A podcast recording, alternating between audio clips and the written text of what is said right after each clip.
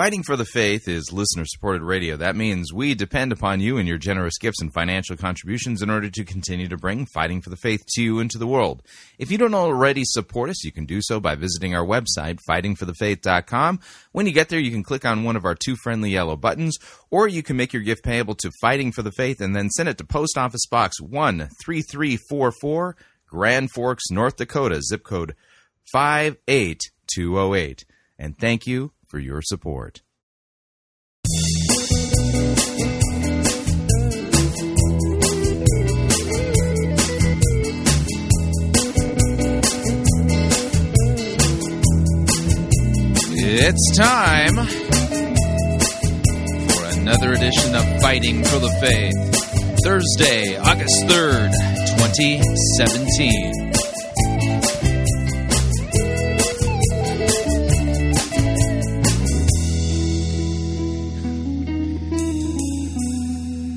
Taking a risk with this program topic.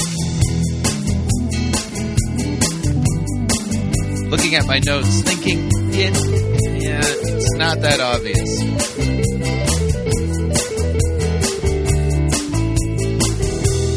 Thank you for tuning in. You're listening to Fighting for the Faith. My name is Chris Roseborough. I am your servant in Jesus Christ, and this is the program that dishes up a daily dose of biblical discernment, the goal of which help you to think biblically, help you to think critically, and help you to slow down, stop, open up your Bible, and compare what people are saying in the name of God to the Word of God. No shortage of crazy things being said out there. And we take the time to open up God's Word to compare and contrast what the most popular pastors, preachers, teachers, conference speakers, self-proclaimed prophets, prophetesses, self-appointed apostles and apostolettes, that's right, there are no real apostles on the earth today, and those generally put forward by the evangelical industrial complex as those whom we need to be listening to, whose books apparently we need to be buying, and whose small group curricula we need to be studying instead of the Word of God. Yeah, weird how that works. And over and again, we demonstrate that the steady diet of doctrine and teaching that is put out by the most popular folks, and some of the least popular, it's far from what God's Word says at all. This is a comparative program, if you would.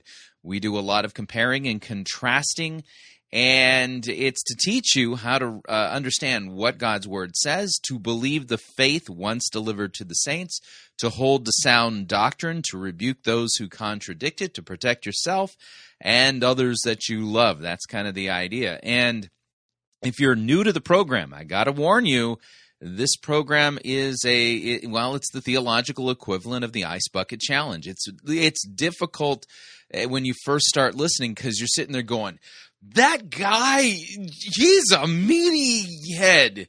He's a gunky brain, and I can't stand him because he's so confident that what he's saying is right, and the stuff he's saying is not what my pastor says, and I know my pastor is a great guy. Yeah, I understand how this goes. Believe me, I get the emails. But the thing is that what I'm saying is don't listen with an open mind, listen with an open Bible. And if you want to challenge me, I'm all for it. But the issue is that you're going to find over and again that when you open up your Bible and follow along, God's Word says what it says. And what I'm doing here is really just kind of basic reading comprehension, if you would. All right. Yeah. So looking at my calendar going, oh, man, 1 month from now. Next week, the Pirate Christian Radio Conference, that'll be spectacular. Really looking forward to that, but 1 month from now. 1 month from now is the beginning of heresy hurricane season. If you don't know what that is, stay with the program and keep listening. And you'll find that heresy hurricane season is that time period between Labor Day and Memorial Day. Yeah, in the United States. I know we have a lot of people listening outside of the U.S., but in the United States, like the first weekend, full weekend in September is we have a 3-day holiday, and we have observance of Labor Day. Yeah, it's the big socialist communist holiday. And it doesn't matter. We get a day off. But from that point forward, that's the big fall kickoff in the major megachurches and stuff like that. And of course, now we've got all the fall festivals, you know, of the holy feast days of the Old Testament now that are being observed. Oh, man, I have to look in my calendar and figure out when the Day of Atonement is and the beginning of the new year. But 5778 coming up is the big, the new Jewish New Year. Anyway, getting ahead of myself. But anyway, in that period, once the fall kickoff starts, I mean, all of the top drawer heretics are back in business. They're back from their private islands and things like that. And it gets real stormy really quick in the early part of fall here at Fighting for the Faith. In the summertime, oftentimes I'm, scrapping and putting things together. And you'll notice we've only done one movie sermon review. And my goal is to make it through the rest of the summer without reviewing any movie sermons. Those things drive me bonkers anyway. So we got the heresy hurricane season coming up. Month of August is going to be a little sketchy for me as far as my schedule is concerned, but that's all right. We'll get through it. And anyway, let's talk about what we're going to do on today's episode of Fighting for the Faith. We're going to begin with a New Apostolic Reformation update. In fact, I think the whole first hour is dedicated to New Apostolic Reformation stuff. We're going to begin by listening to the latest so-called apostolic prophetic revelations, direct words of God prophecies from the apostle herself, Cindy Jacobs. Mm-hmm. I don't normally recommend stiff drinks here at Fight for the Faith, and especially if you're driving. Just saying that an adult beverage may help take off the edge of this particular series of prophecies that we're going to be listening to from Cindy Jacobs. I'm surprised that I haven't actually been addressing these as they've been coming out. That's kind of odd of me. But second half of the first hour then is dedicated to this New Apostolic Reformation doctrine known as the New Breed. Now you're thinking, well, the New Breed, what is that? You see, within the New Apostolic Reformation, going back into the latter rain, they have this belief that in the days leading up to the immediate return of Jesus Christ, the God is going to raise up. It's come by different names: the New Breed or Joel's Army. This young generation of miracle-working, signs and wonders, anointed types, who for them the operating in the supernatural will be as natural as breathing for the rest of us, and put forward within the NAR as men who are part of the New Breed. No joke. This would include Todd Bentley, mm-hmm. The Houston Medical Center resurrection it comes to mind, but that again, no evidence that actually happened. Todd White, who I think is on staff over at Gateway.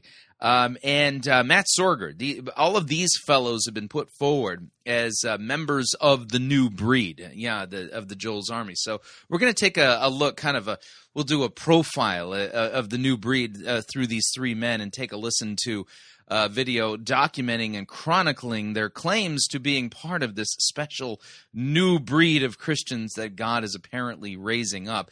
And then in hour number 2, we're going to listen to a sermon by Brian Houston.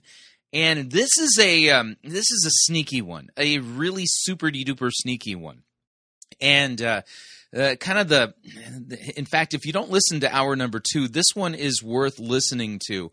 Brian Houston is going to, as part of the sermon, talk about Acts chapter 8 and the story of the Ethiopian eunuch. Now, in the past, Brian Houston has used the Acts 8 Ethiopian eunuch fellow to be a guy who was experiencing gender identity issues, mm-hmm. Maybe homosexual, things of that nature. And he's still kind of using that. He's being a little bit more surreptitious in how he's using it, you know, the snake-like. You know, anyway, he's being very careful in how he handles this. But, you know, over and again, Brian Houston has demonstrated that when he gets to this text or he uses this text, he uses it a lot like progressives use it. Mm-hmm. Yeah, there is an ELCA fellow. You know, I can't call him a biblical scholar because he's not. And he wrote about this text, and he talked about it being the quote, queering of the Ethiopian eunuch. So the Ethiopian eunuch story is often gone to by those who hold a less than biblical view of like transgenderism, homosexuality, and things like that, as somehow, you know, Scripture making room for the person who wants to, you know, who claims to be a Christian yet is impenitently engaging in sexual identity obfuscation. I think that's a good way of putting it. Yeah, if you want to know the biblical point of view on this, it's quite simple. It's found in Genesis. God made them male and female, and sexual intercourse is reserved biblically for men and women who are married to each other. And we need to make this clear: one man, one woman, married to each other. And that's the only place where God has, well, you made sexual intercourse for. And in our day, because we're in a postmodern culture where feelings are the rule of the day. Yeah, feelings seem to be the thing that govern people's beliefs, systems, and morals rather than the objective written word of God.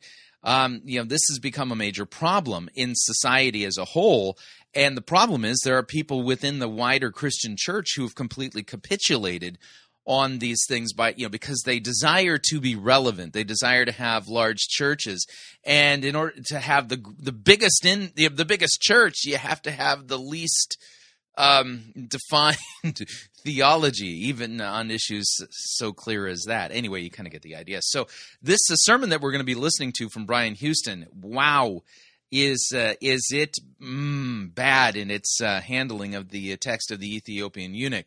And we'll listen as part of that. We'll actually go back and review how Brian Houston has used that text in the past. So with that, let's get into the program proper. Yeah, sorry for the hard turn here, but we need to move forward. And since we're going to be doing a New Apostolic Reformation update, let's do this. Children, what do you want to do tonight? The same thing we do every night, Pinky. Try to take over the world. The Pinky and the Brain. Yes, Pinky and the Brain. One is a genius, the other's insane. They're laboratory mice. Their genes have been sliced. They're Pinky and the Brain. Brain, brain, brain, brain, brain, brain, brain, brain. Before each night is done, their plan will be unfurled. By the dawning of the sun, they'll take over the world. They're Pinky and the Brain, yes, Pinky and the Brain. Their twilight campaign is easy to explain. To prove their mousy worth, they'll overthrow the earth. They're Pinky and the Brain, brain, brain, brain, brain, brain, brain, brain. Arf! All right. I hope you're sitting down. In fact, you know, I better do this. I just think about the well-being, the physical well-being of the listeners of Fighting for the Faith. What we're going to be listening to could melt your brain. So let's do this. Warning, Fighting for the Faith can be dangerous to your health. Listening with caution is strongly urged while doing any of the following activities: operating heavy, deadly equipment, playing Farmville, or any time-wasting, brain-numbing activity. For sudden awakening at the sound of a particularly stupid eisegetical statement could cause neck strain. drinking liquids, drinking hot liquids, having liquids too nearby, not having any liquids nearby. The following medical conditions have been known to occur while listening to Fighting for the Faith: cranial keyboard embedment syndrome, sinonasal liquid spumant disorder, steering wheel pounding clenched fist strain, continual gaping dry mouth atosis, and frustrative disbelief brain explosion. Please take proper precautions. Drinking straws, padding, and duct tape are recommended. All right, you have been warned. So we're gonna be listening to a series of recent prophecies or prophetic words given apparently to the apostolic leader, the Apostle Cindy Jacobs. We begin by heading over to the Jim Bakker program as she explains that God gave her a one-word power prophecy that's in Spanish. Mm-hmm. Yeah, here we go. I was in Miami recently, and so I'm getting ready to go preach at a Maldonado's church, a large Latino church. And so we're driving. Yeah, that would be so-called Apostle Guillermo Maldonado, who is not an apostle at all. He is a false apostle. Church, and the Lord says to me, "Basta." And I'm asking my driver, what does basta mean? And, Mondo? I can't believe God speaks to you in Spanish. He did. Yeah, God isn't speaking to her at all. No hay problema. That's me. Comfort you that God speaks Spanish. I love it. It's the heavenly language. It's now the language of heaven. That's right. It means fed up. No more. That's what it means. Basta. Yeah, enough. Okay, wait. Now, tell us. Okay, enough. It means enough. Yes, he's fed up. Saying God say it in Spanish. Basta. Do it. You see, I think if God actually said basta to Cindy Jacobs, he was telling her, "Enough of this nonsense, woman. You're not an apostle. You're not a prophet. You're not hearing from me. So I'm going to basically say to you, enough is enough." Maybe, see, I think she misinterpreted the word. Basta. Yeah, literally, that's like Bishop just said. I mean, that when the enemy comes in like a flood, yes, what you do is say, basta, I have a word. Woo. Right, yeah. Wow. So we can hear this. And basta means the same in Italian. And it's so much stronger. All my Latino friends say, oh, you gringos, you know.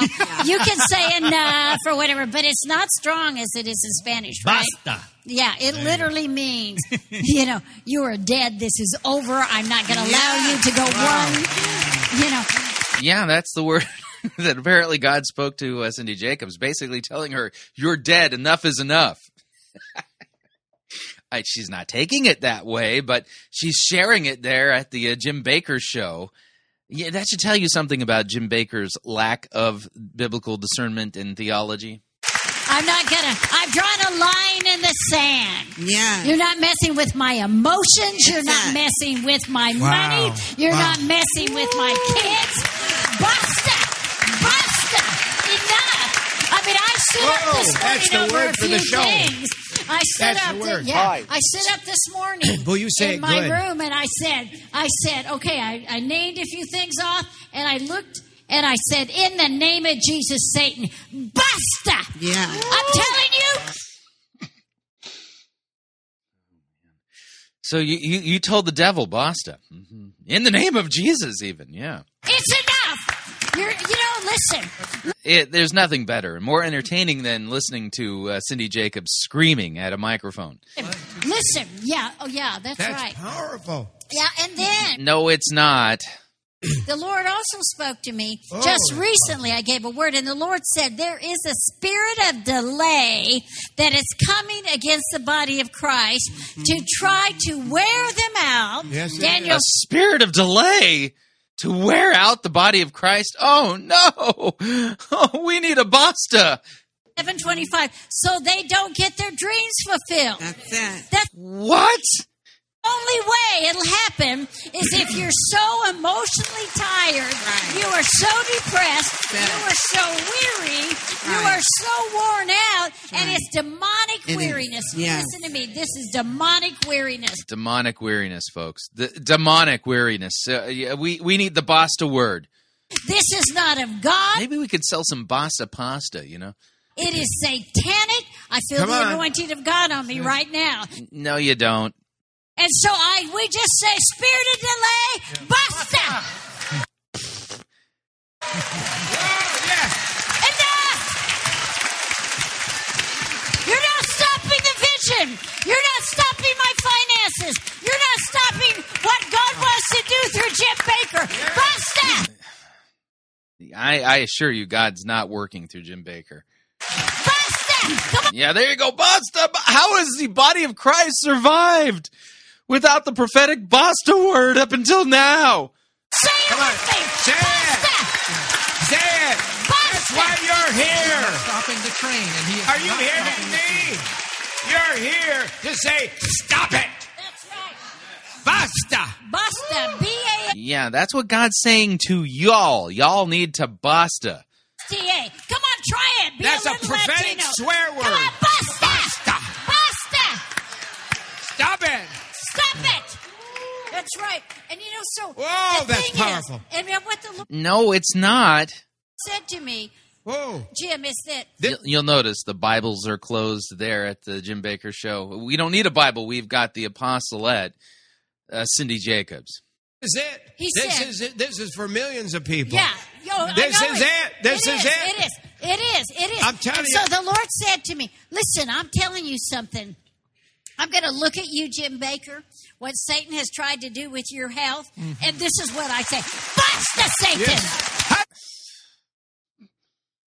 So whatever's wrong with Jim Bakker's health, I mean, it's cured now because Cindy Jacobs just screamed basta in his presence. Basta! The weariness goes. Yes. The healing That's what it's comes. They don't believe the word of God, you know, regarding how God actually works through the means of grace, but they do believe that God works through the word basta. It's been an unnatural. It is, and so we weariness. Think, yeah, and we know, but that what? How does the spirit of infirmity work? A spirit of infirmity puts sickness on us, and so like. What we do is like, okay, we're feeling a little, you know, something. But if we don't go after it when it begins, it's like this little mosquito. You know, like, oh, well, I wonder if they'll bite on this. I wonder if I can put a thought in their head. They're going to die. They're not going to make it. So if you agree with that and you start thinking, ooh, is there something really, really seriously wrong? Then, you know, he comes till finally it's like a bomber, B1 bomber, B2. All of those. One of those numbers. Yeah. Anyway, you know, no, and then what happens in your body starts to deteriorate. And I'm not saying ignore symptoms or anything like that. Of course not. But I'm telling you, yeah. A lot that you have gone through is simply warfare to wear you out. And I'm saying to you, man of God, you rise up. Okay, so the man of God, Jim Bakker, is supposed to rise up because, you know, Cindy Jacobs has given the breakthrough word of basta. Mm-hmm. Now, still under the New Apostolic Reformation update, let's check in with the Cindy Jacobs, follow-on word from God. It's time to stand. Here we go. For the Lord would say that Satan is trying to bring chaos into your life. And when chaos comes, it destroys. It destroys relationships. It destroys feelings. It destroys your body. And the Lord would say, you need to understand. The Lord would say. Weird subjunctive there. And go back to those first things of understanding that you don't wrestle against flesh and blood, but you wrestle against the evil one, for I do not put sickness on you. I do not put poverty on you. These things are not my will, and I never bring chaos into your life, for I am not the God of confusion. I am a God of order. I am a God of blessing. So the Lord says, stand up. And even as the Lord gave me that word in the last word of encouragement, basta, which that Spanish word that means I'm fed up, enough, no more. Say basta, say no more. Apparently she went on tour, you know, spreading the basta word around. To the enemy. Say no more to the God of chaos. For these spirits are coalescing and they are working together to rob you of your destiny. And how do you know that when this thing is manifesting? Well, you feel spirits are running around trying to rob you of your destiny. No biblical text says that. So confused. It'll start even with you're not able to find things, and then you feel a little frustrated. But from there, sounds like the early signs of dementia. You can't figure out where to go in your life, and from there it causes problems in your home relations, and then it escalates from there. So the Lord would say, I want you to understand the wiles and methodology that Satan is trying to use against you. For Satan right now, this god of chaos is trying to, the demon of chaos, is trying to bring this into the Congress, is trying to... Right, yeah, so the demon of chaos is, the devil's trying to smuggle him in to the U.S. Congress. Wow. What do we do to stop him? Quick, somebody yell basta! Polarize the people of nations where they fight against each other. And this chaos spirit is very akin to a spirit that brings war. Chaos spirit, yeah. Wow, yeah. Well, we're doomed. Yeah, the chaos spirit is on the loose. The god Wotan, or the demonic power Wotan. What? The demonic power known as Wotan.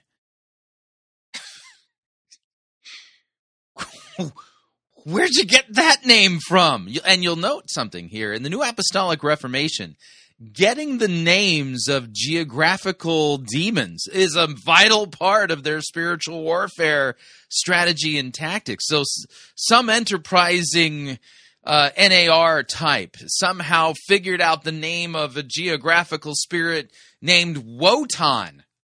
Mm-hmm. It's a demon that tried to rise up and even destroy Germany and destroy many other nations. So understand this. I'm calling you to go up higher. I'm calling you to learn to take your authority. For I have given you more authority. You do not even begin to understand the authority I've given you. But it grieves me that many days will go by and my children will not take authority against the works of darkness. Why aren't you taking authority? You do that by the new prophetic word, basta, you know? I have given you the keys to death, hell, and the grave. I have given you the keys to fight against what the enemy would do. So stand up, pick up your shield of faith, pick up the sword of the Spirit that I've given you, and do battle. Do not let these things come from invisible forces. Right, don't let them come. Whatever you do, and they're invisible. So there's no way of knowing whether or not they are coming, have arrived, if they've set up shop, or if they've vacated. You know, this is all in the land of make-believe. Arrayed against you. For I have given you that spirit to fight. I have told you to stand and fight and to wrestle. And so the Lord would say, I'm calling you to be who you are. You are my sons and daughters. You are those that I have given great authority in the Spirit. And I'm going to stand with you right now, and I just want us to say, basta, in the name of Jesus. Seriously, this is just nonsense. No more, in the name of Jesus. Say, this is not prayer. I mean, you would do better to actually use real words, you know, like, Lord God, please deliver us from evil. Mm-hmm. Maybe pray the Lord's Prayer, because Jesus said, when you pray, say, Our Father who art in heaven, hallowed be thy name. Thy kingdom come, thy will be done on earth as it is in heaven. Give us this day our daily bread. Forgive us our trespasses as we forgive those who trespass against us. Lead us not into temptation, but deliver us from evil. Or you can even say, deliver us from the evil one, because that's a good translation of what Christ said there. For thine is the kingdom, the power, the glory forever. You see, you would do better to pray that than say, in the name of Jesus, basta! I assure you that Basta will not help you, and that's not prayer at all. I don't know what that is. All right, we're up on our first break. If you'd like to email me regarding anything you've heard on this edition or any previous editions of Fighting for the Faith, you can do so. My email address is talkback@fightingforthefaith.com, or you can subscribe on Facebook, facebook.com/Pirate Christian. Follow me on Twitter, my name there at Pirate Christian. Quick break. When we come back, we're going to be looking at the New Apostolic Reformation, a doctrine known as the New Breed, a little profile, the New Breed theology. Stay tuned. Don't want to miss it. We'll be right back.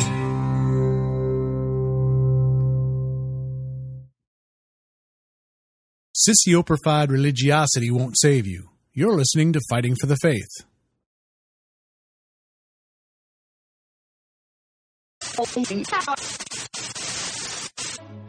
You're listening to Pirate Christian Radio. We'll be taking your false doctrine now. Max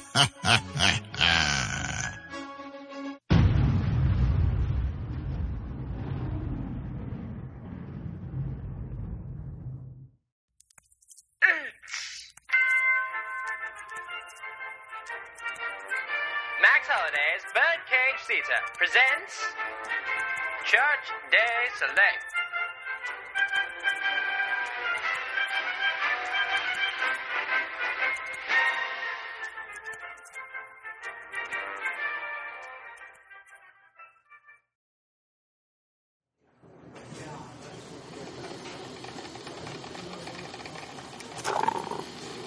Alright, I got a large, non-fat, decaf mocha with no whipped cream, 2 pumps of chocolate, and diet soy milk for Tiffany. Oh, actually, it's just Tiff. Oh, sorry, Tiff, then. Like, thank you so much. I've never made a drink quite like this before. I can't even imagine what you call it. My friends call it, like, the why bother, but it sure doesn't stop me from loving it. Nice talking with you. Adios. I am so sorry about that. Anyway, where was I? All right, so you won't believe what happened to me on Sunday. So, like, you know how I've been trying to learn more about Jesus and God and stuff? Well, ever since I got into it, my friend Brittany has been begging me to go to her church. It's that big building on Michigan Street. It's got, like, a stage and a praise band. I mean, it's got, like, a ton of people, so the pastor must be pretty cool, right? Well, the sermon starts. I've got my Bible, my notebook, my pocket catechism, and my flower pen, all ready to hear about God. And what does he talk about? A bird. This guy went on some 20-minute bunny trail about a blue bird that landed on his windowsill.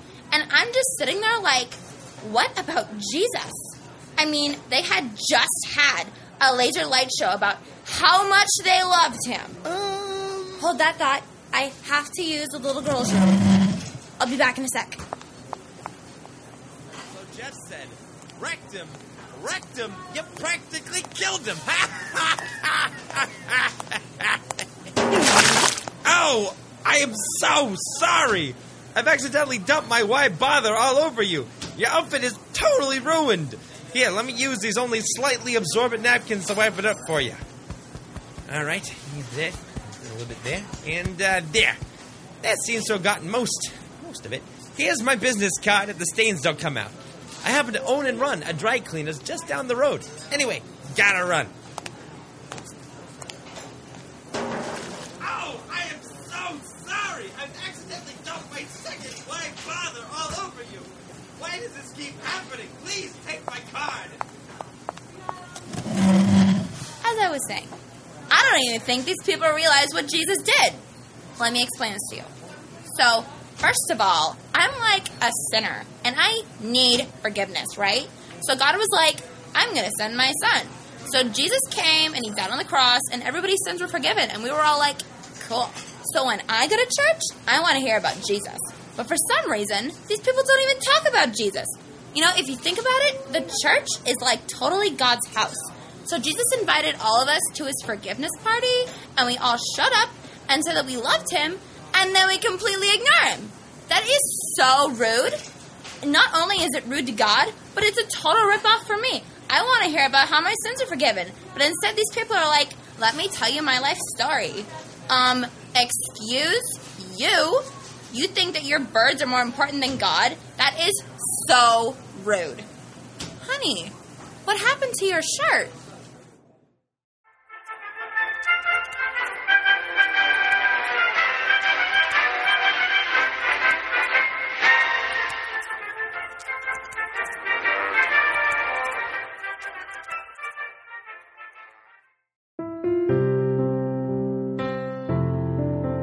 This is Dr. Curtis Lyons. I am the presiding pastor of the American Association of Lutheran Churches. If you are seeking a church that believes that the Holy Bible is the inerrant, infallible Word of God and accepts the Lutheran confessions because they are the right interpretation of Holy Scripture, I hope that you will take a look at the AALC. Also, if you are considering a vocation as a Lutheran pastor, our seminary has a residency program and a program available online. This is Curtis Lyons inviting you to take a look at the AALC. Check us out at taalc.org or on Facebook at the American Association of Lutheran Churches.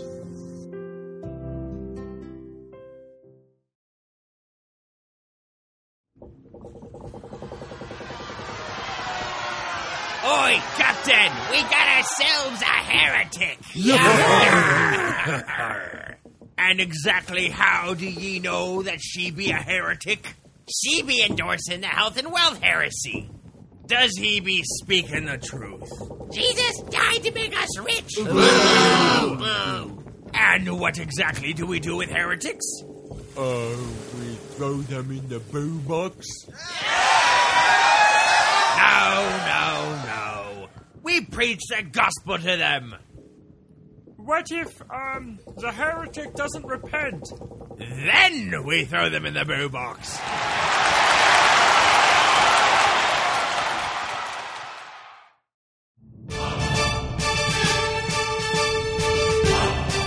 To err is to heretic. To R is to pirate. Get yourself over to www.piratechristianradio.com/Reformanda and purchase yourself a copy of the game Reformanda and join the fight for the faith today.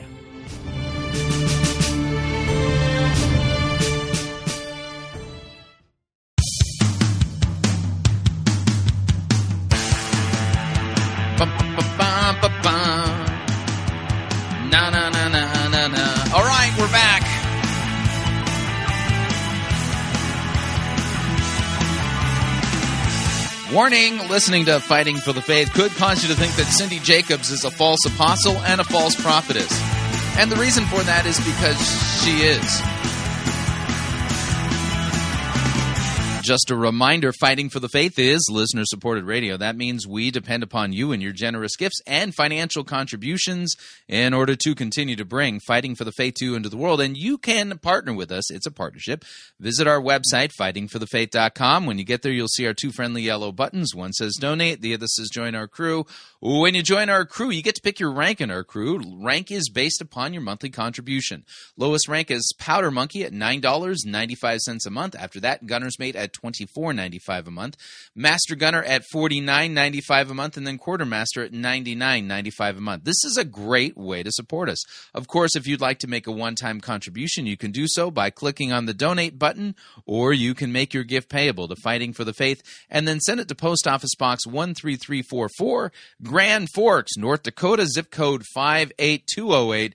And let me thank you for your support. We truly cannot do what we are doing here without it. All right, moving along, we're still under the New Apostolic Reformation update. But let's kind of reset by doing this.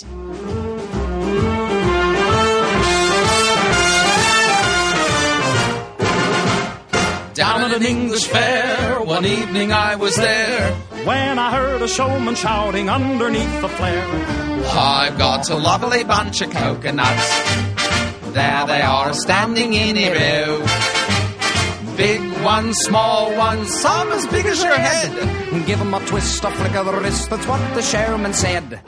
I've got a lovely bunch of coconuts, Every ball you throw will make me rich. There stands me wife, the idol of me life, singing roll-a-ball-a-ball, a penny a pitch.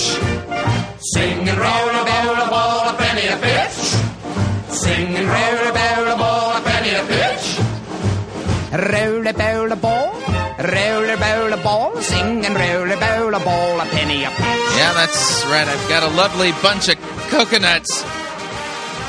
So we're going to do, if you would, a three-part profile on men who are apparently part of what is known as the New Breed. The New Breed, this group of men, supposedly, who are part of this end times younger generation army that God is supposedly raising up, who are capable of, performing in the supernatural as easily as you and I breathe and stuff like that. Yeah, Todd Bentley, you know, the reason why the Lakeland Revival was such a big deal was because Todd Bentley was apparently part of the New Breed. Let me take you back in time to the Lakeland Revival. Here we go.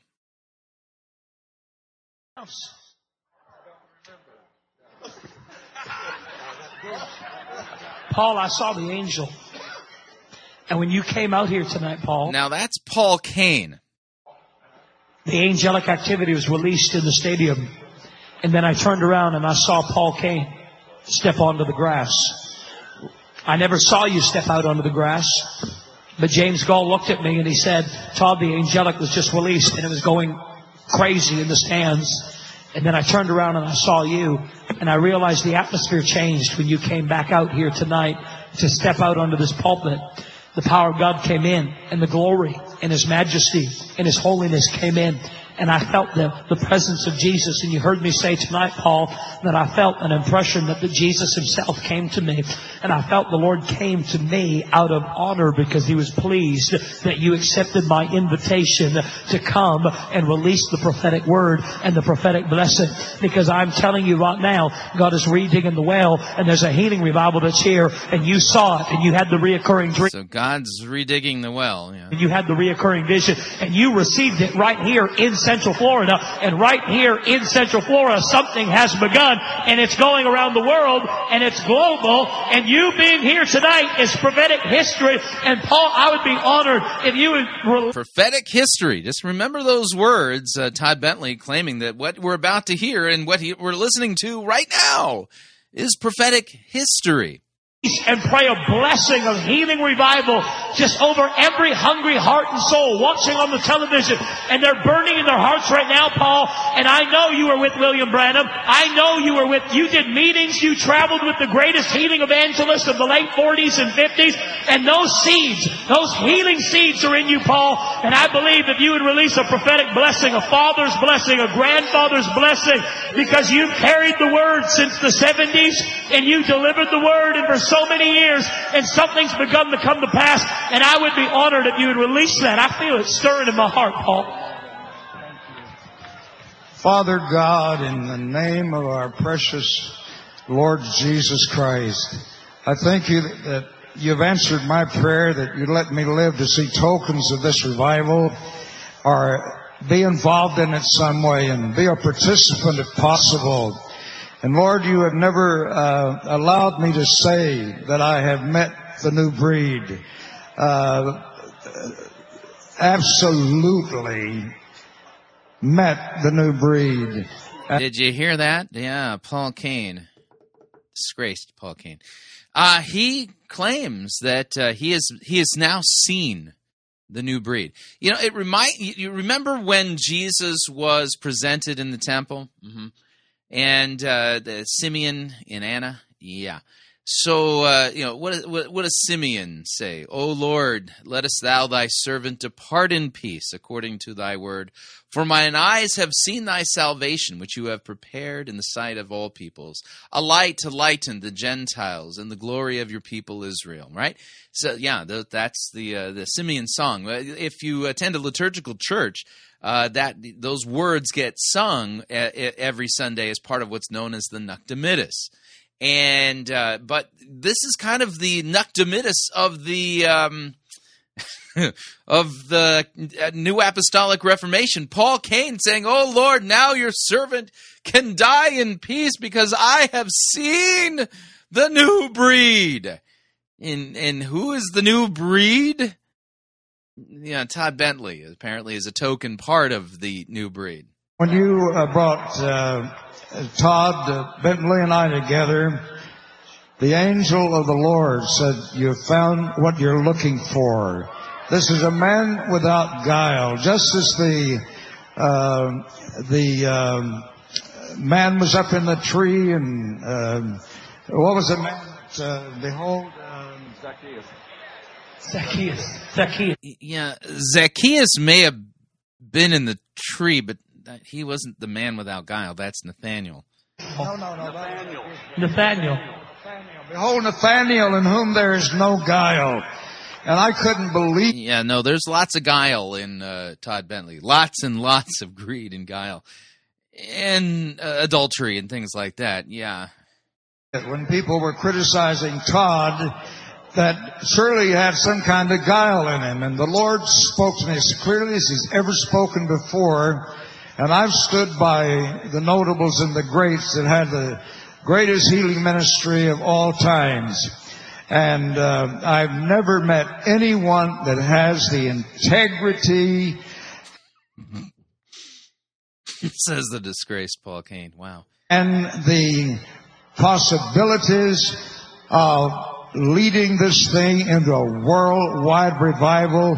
And I can you imagine Todd Bentley leading the world into a worldwide revival? I want to confer and bless whatever I can do, whatever God has given me to do. I just place myself in an available position to hear from the Lord and to transfer and give to my brother who has given so much to others and so much to me. Everything you've ever deposited into my life that I didn't know how to give away, I'm giving it to my brother tonight to carry on this revival until the stadiums all over the world have been catching this and have been carriers of it and taking it from one end of the world to the other. And thank you. I've met the new breed here tonight, and I appreciate it in Jesus' name. And may the Lord anoint every one of you for you to be participants and go all the way with us. And somebody didn't want me here tonight. You know who it was. It was Satan, but he's trying... Yeah, the devil didn't want you there to announce the new breed, apparently, yeah. Everywhere in the world to plug my mind, but it's coming unplugged, and you better let me go now before I... go wild, amen. But while I was praying for the young man with the heart thing, the tachycardia, all of that, the Lord showed me that it could be about 300 people here go home free from the effects of atrial fibrillation, of all kinds of murmur. And while he's at it, I mean, just call out healings and stuff. So you kind of get the idea here. Paul Cain, the disgraced Paul Cain, said that Todd Bentley, there was no guile in him. And now Todd Bentley is the disgraced Todd Bentley. But he's not the only person who is part of the new breed. No. Let's check in with Todd White as he explains how he himself is part of the new breed. Back in 2008... when Patricia King came to a glory school, and I met her for the first time and didn't know her, and I went through the glory school, and it's very biblical, just amazing, just precept upon precept, line up. Yeah, I've actually listened to this CDs from the glory school. Yeah, no, it ain't biblical. It's literally a case study in how to twist scripture up really good so that nobody understands what it actually means. I had no idea what it was, and it was awesome. And she called me out and prophesied over me. And when she did, she prophesied these two words, new breed. And it went right to my heart, just knocked me down. Actually, I was under the weight of that word. Since the word knocked him down, and he heavy word apparently. You know, couldn't bear up under the weight of it. And just on the ground for a while. But what God's been stirring in me is that He's raising up a generation that will be the new breed, a new breed of Christianity, a new breed Huh. Yet Jesus says in the Great Commission, all authority in heaven and earth has been given to me. Go, therefore, as you're going, make disciples of all nations, baptizing, teaching them all that I've commanded. And lo, I'm with you always, even to the end of the age. Yeah, so there is no new breed of Christians. There is no new doctrine to reveal. Nope. Christians are to be making disciples of all nations, teaching all that Christ has commanded, baptizing, teaching all that He's commanded. But there's only one place we can go for that, and that's in the written Word of God. So you'll note this, that in the NAR, this is a major doctrine that always keeps people in this anticipation for the next thing that God's doing, which is one of the reasons why we're hearing in the charismatic movement the, you know, the plea and the call for and the get ready for revival. Revival's going to come in this, the billion souls harvest. Who's going to be at the helm of the billion souls harvest? It's the new breed, the new kind of Christian that's never existed on the earth. Well, with the exception of the apostles back in the first century, they're going to be just like them. Walk in the love of God that is so consumed by a passionate love for Him. A passionate love that's from Him, for Him, and back to Him. Where we're so consumed with the love of God, where there's no temptation in an area to walk in this area or to walk in that area. Because the love of God... They'll practically be sinless. So tasty, is so meaty, is so delicious that anything other than that isn't an option. Because there's nothing that separates. Why would we, as Christians... When sonship is established, what we know is our dad. He's our dad. I'm a son. He's my dad. And nothing gets in between here. Where there's a life of no compromise that's established, because compromise separates relationship. You can't bite your... So there will not be any sinless compromising on the part of the new breed. And by the way, Todd White here claims to be part of the new breed. And, well, Paul Cain said that Todd Bentley was part of the new breed, but clearly he's given into temptation, you know. And walk Christianity out. You can't bite your lip and let your conduct be honorable. You can't bite your lip in a traffic jam and say, okay, I'm not going to be upset, I'm not going to be upset, I'm not going to be upset. That doesn't happen. But there's such a love relationship established between my father and I to where that person is a valuable instrument that God wants to use. They're a weapon. They might be a weapon of sin, a slave to sin right now, but they're going to become an instrument of righteousness. And God's value for them is profuse. So when I see them and I see them being angry or flipping me off or whatever, I look at them and I say, God, you're just going to get that one. I thank you for that one right there. Where any area, no matter where you are, there's no compromise. There's no question of whether... Yeah, no compromise. In order to get there, you have to use the recently released word basta, I think. We're going to fall into a fornicated lifestyle. Because why would we want that when we have this? When this is established, when sonship is established, there's no compromise. Why would I want to join myself with another when I'm already joined to Him, unless it's in a marital status? This thing's amazing.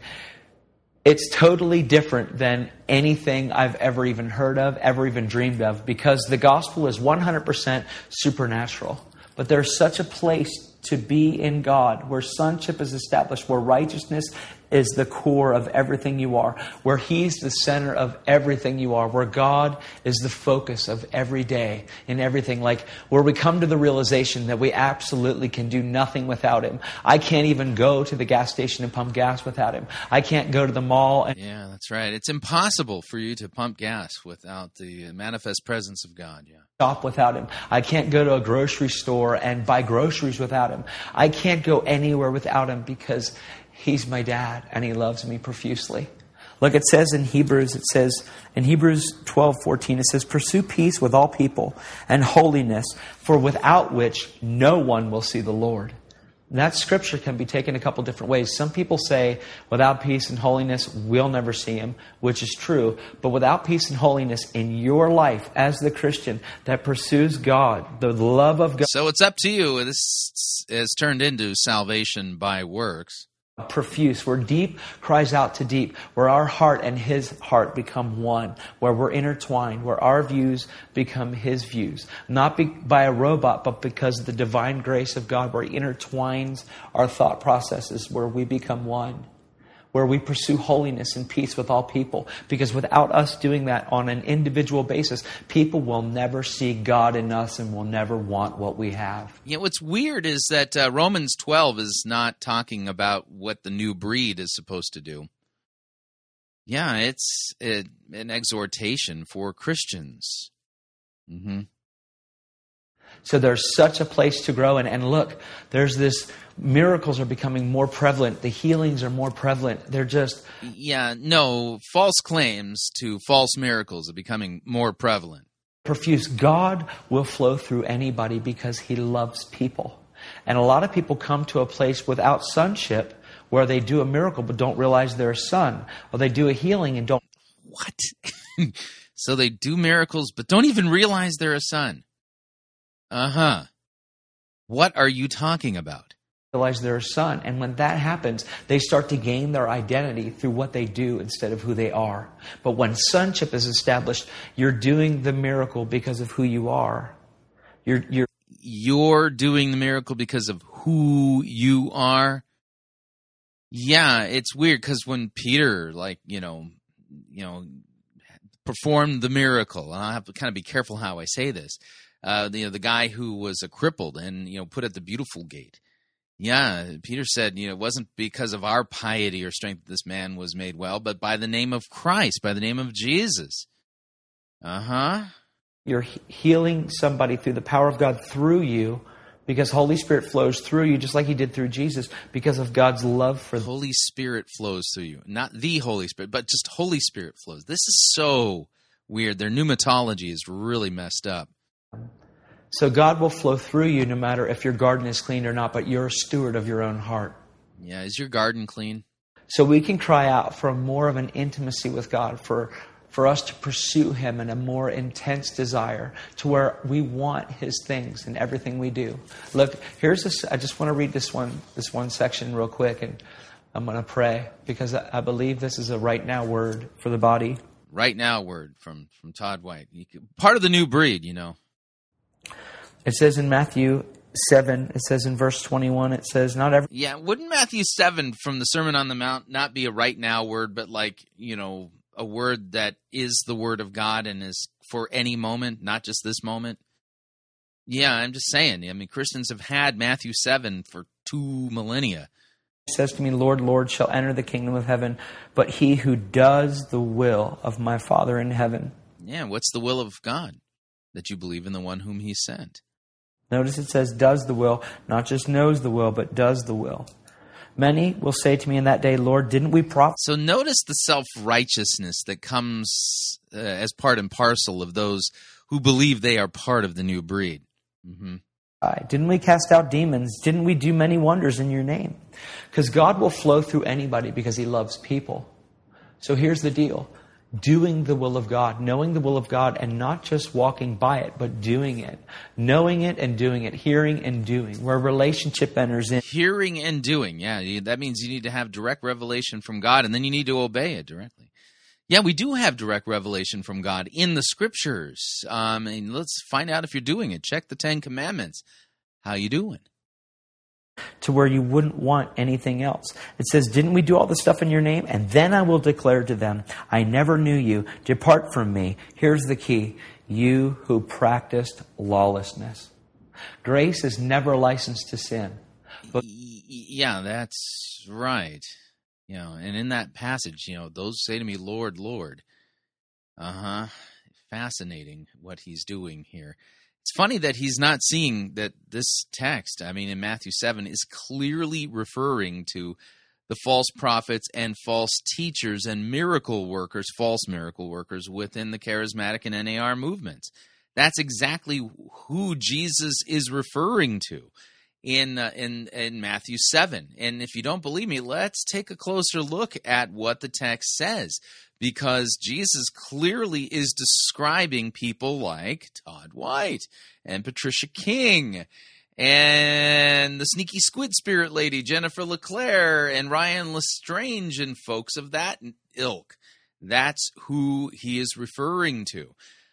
So here's what it says, Matthew 7:13, enter by the narrow gate, for the gate is wide and the way is easy that leads to destruction. Those who enter by it are many. The gate is narrow, the way is hard that leads to life, and those who find it are few. Because beware of false prophets who come to you in sheep's clothing, but inwardly they are ravenous wolves. You'll recognize them by their fruits. Are grapes gathered from thorn bushes or figs from thistles? So every healthy tree bears good fruit, but the diseased tree bears bad fruit. The healthy tree cannot bear bad fruit, nor can a diseased tree bear good fruit. Every tree that does not bear good fruit is cut down and is thrown into the fire. Thus you will recognize them by their fruits. Not everyone who says to me, Lord, Lord, will enter the kingdom of heaven, but the one who does the will of my Father who is in heaven. On that day many will say to me, Lord, did we not prophesy in your name, cast out demons in your name, basta, man, basta, and do many mighty works in your name? Yeah, going and declaring the word of basta. And then will I declare to them, I never knew you, depart from me, you workers of lawlessness. But everyone who hears these words of mine and does them, you can only find these words in the written word of God, would be like a wise man who built a house on the rock, and the rain fell, the floods came, and the winds blew and beat on that house, and it did not fall because it had been founded on the rock. Everyone who hears these words of mine and does not do them will be like a foolish man who built his house on the sand, and the rain fell, and the floods came, and the winds blew and beat against that house, and it fell, and great was the fall of it. Yeah, it's so interesting, because Jesus is describing literally today's modern-day narismatics, N-A-R, charismatics. That's who he's describing. And here's one of them, claiming to be the new breed, and he is so self-righteous he can't even see past his own nose, and he doesn't even see the very clear warning against him and for him in the Sermon on the Mount, in the written Word of God. Grace empowers you to what truth calls you to. So we can walk in such a measure of sonship, in such a measure of the love of God, in a profuse relationship with God, to where lawlessness and unrighteousness is so far from us, where we want nothing to do with that, because when we do with that, it has to interfere with this. And nothing interferes with this, because this becomes our number one priority. It's called seeking first the kingdom of God and His righteousness. When you do that, all things are added to you.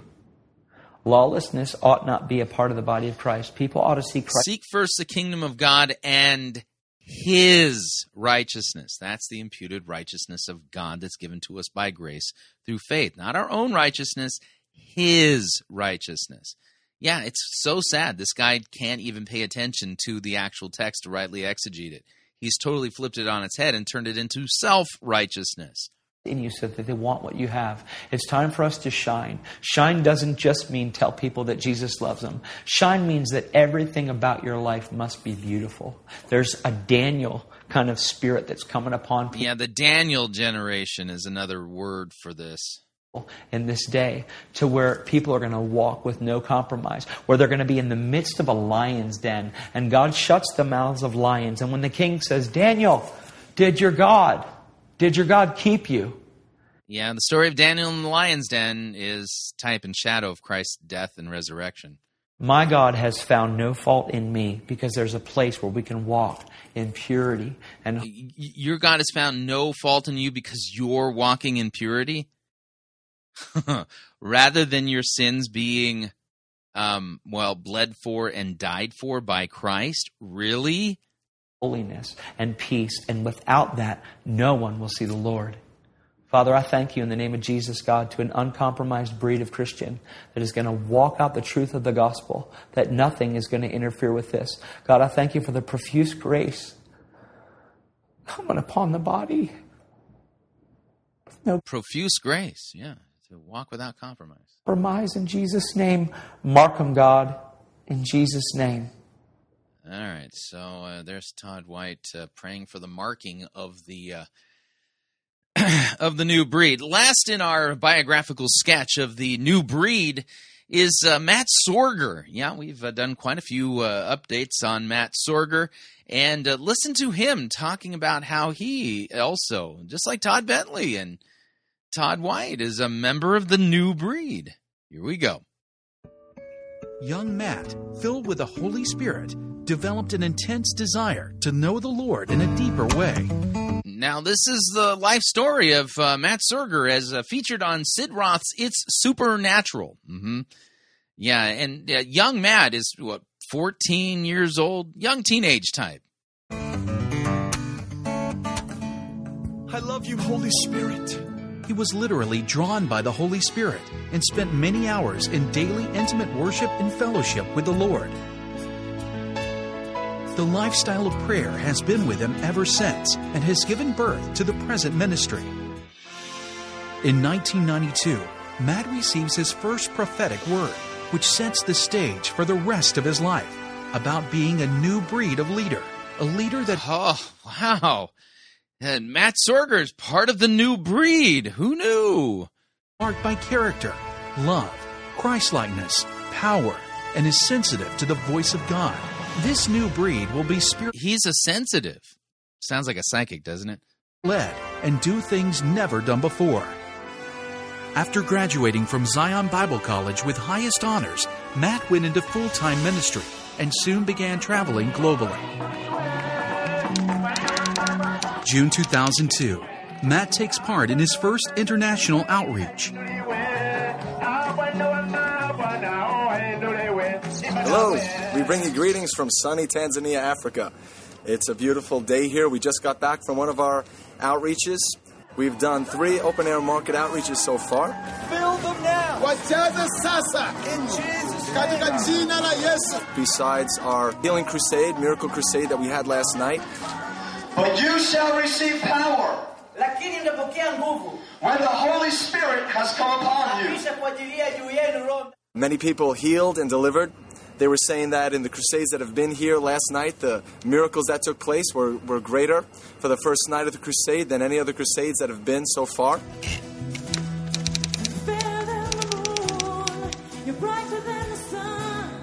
And God wants to use you. As you go forth in this revolution, God wants to release power, signs, wonders, miracles through your life. Matt Sorger officially begins Matt Sorger Ministries. I pray out of this place, God raises up over 100 fiery revivalists that he commissions and sends around the world. And almost immediately, Matt began sponsoring major awakening conferences. Featuring James Goll, Heidi Baker, many Christian Seth Sheets leaders, and Cindy Jacobs. Who knew? And Bill Hamon. A major thrust for these conferences is to empower the body of Christ and to prepare each individual to flow in the power and anointing of the Holy Spirit, to become a new breed of Christian. Yeah, so Matt Sorger Ministry is all about anointing and uplifting and revealing and empowering the new breed. Hearted to God, carrying out supernatural exploits with the love of Jesus. August 2005. Charisma Magazine names Matt as one of 30 young leaders representing a new breed for the 21st century church. Wow. He was number 27. Yeah. He was part of the new breed identified by none other than Charisma Magazine. But the new breed that God is raising up, they are presence-driven. Yeah, the new breed. Yeah, they're not like your ordinary Christians. They're super-de-duper Christians. They're the new breed of Christians. They're like Christians 2.0. It's a full upgrade, man. They are driven by the Spirit of God to get as close to the presence of God as possible. Called into media, Matt begins producing a TV program. I want to begin this program by sharing a scripture on the person of the Holy Spirit. But what should it be called? And this is Matt Sorger, and you're watching American Idol. Ultimately, they chose the name Power for Life, and it began airing globally in May 2008. And we say, Father, let the fire of God visit every single home watching in the mighty name of Jesus Christ.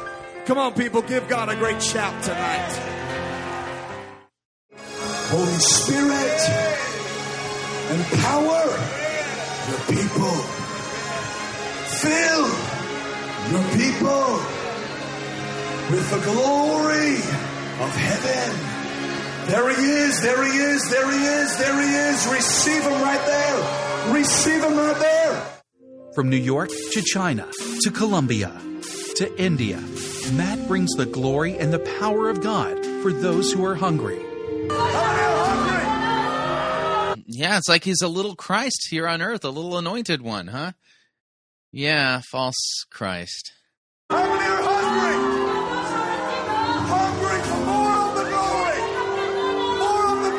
hungry? The gospel and the anointing, as well as humanitarian needs, are freely distributed far and wide to the poor in Israel, water wells in Mozambique, girls' orphanage in India. Sensing a greater call of destiny upon the ministry. Greater call of destiny. Now he's got James Goll and Don Lauper on the stage with him there. That becomes reordained under Prophet James Goll. Under Prophet James Goll. Matthew James Sorger as a worldwide ambassador. September 2011. Charisma House publishes Matt's first book, Power for Life. Matt, I've been reading your book and have been a complete wreck. I have been crying with every chapter, and I can't stop crying. I just finished reading chapter 7 that speaks about integrity, brokenness, and repentance. And at times, I had to stop and put the book down because I felt God's presence on me so intensely. Because of your book, I feel so much closer to God. Yeah, that's weird. I mean, how many people send in their testimonials saying, you know, when I was reading my Bible, I felt the Spirit of God so intensely over me. Yeah, that's kind of strange, isn't it? Yeah. But it doesn't happen when you read your Bible. It happens when, Matt Sorger's book is being read. You. No, thank you, Noreen, for God is preparing a new breed in the earth. A people who are marked by the love of God, the servanthood of Jesus, and the power of the Holy Spirit. As we pause to take note of what God is doing through this ministry, let us also understand that God wants you to be part of this new breed. Yeah, that's right. Can you? So apparently you can volunteer for the new breed. I don't know if you'll be chosen, You have to be young, though. I think I'm too old to be part of the new breed. You might be watching from your living room tonight. No, actually, I'm in my pirate cave. Your heart is burning with a fire for God. And you're saying, God, I want to do great things for you. I want to do mighty things for you. God, I want to lay my hands on the sick. I want to cast out devils. I want to preach the gospel. I want to see nations shaken. Well, you want to shake the nations, okay. You are part of the new breed. I don't think so. Yeah, so there you go. So Matt Sorger, he's been commissioned. Reordained on the Apostle James Goll. And this is a fellow who, he's part of the new breed, and he's been raised up to, bring the new breed, to the forefront of human history. Isn't that weird, though? Because there are Christians from the time of Christ's ascension and the day of Pentecost until the time of his return. And we, according to the Apostle Peter, have a faith that is on equal standing even with the apostles. Mm-hmm. Yeah, that's the one thing that you clearly see in the New Testament is that Christians of our day and Christians of the day of Christ and the day of the apostles all have a faith that's of equal standing. These people are teaching the new breed, Christianity, Christians 2.0. They're better than the Christians who came before them. Their faith is not on an equal standing with you and I. No, their faith is of a more excellent stripe and variety. They are able to operate in the supernatural where you can't. Yeah, I mean, that's because you're just a lousy Christian 1.0. But if you desire to, to be a part of the new breed, apparently you can be part of it. But you're going to note here that Scripture doesn't speak this way. These men are self-righteous, self-absorbed, money-grubbing, glory-hoarding, desiring kind of people. They are false anointed ones. There's no such thing as Christianity 2.0 or a new breed of Christians. Beware of those who would try to teach you that you can be part of some new thing that God's doing and that there's a new breed of Christian about to enter the earth. You can join the ranks of men like Todd Bentley, Todd White, and Matt Sorger. You don't want to join their ranks because they're not a new breed of Christian. They are just the same old breed of heretic. All right, we're up on our second break. If you'd like to email me regarding anything you've heard on this edition or any previous editions of Fighting for the Faith, you can do so. My email address is talkback@fightingforthefaith.com, or you can subscribe on Facebook, facebook.com/Pirate Christian. Follow me on Twitter. My name there at Pirate Christian. Quick break when we come back. Yeah, we're going to listen to Brian Houston mangle the story of the Ethiopian eunuch. Stay tuned. Don't want to miss it. We will be right back. No itching ears are scratched here. You're listening to Fighting for the Faith. Pirate Christian Radio Theater presents Death of a Salesman. Are ye a salesman? Why, yes, I am. Can I interest you in some...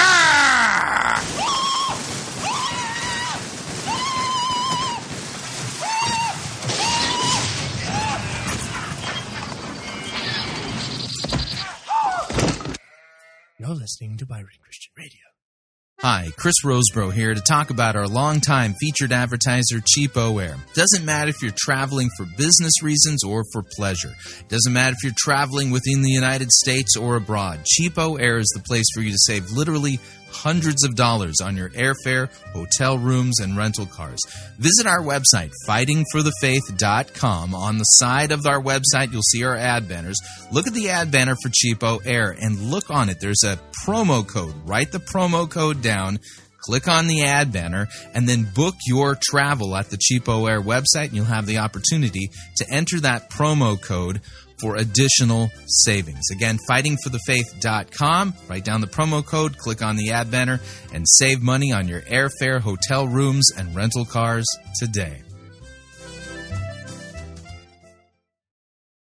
All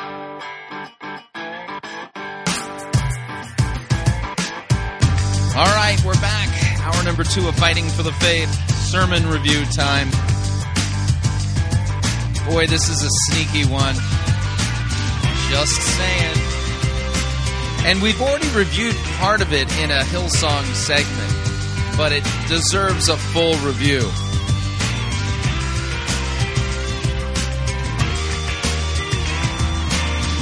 But let's do this right.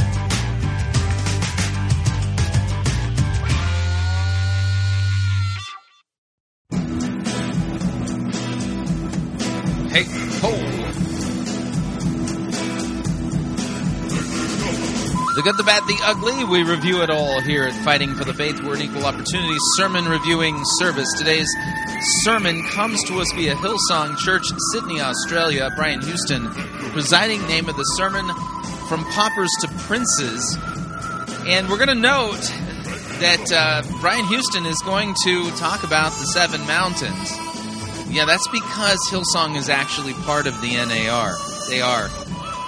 But we're also going to note how he engages in obfuscation as it relates to Acts chapter 8 and the story of the Ethiopian eunuch. We'll compare what he says in the sermon with what he said in the past regarding this text.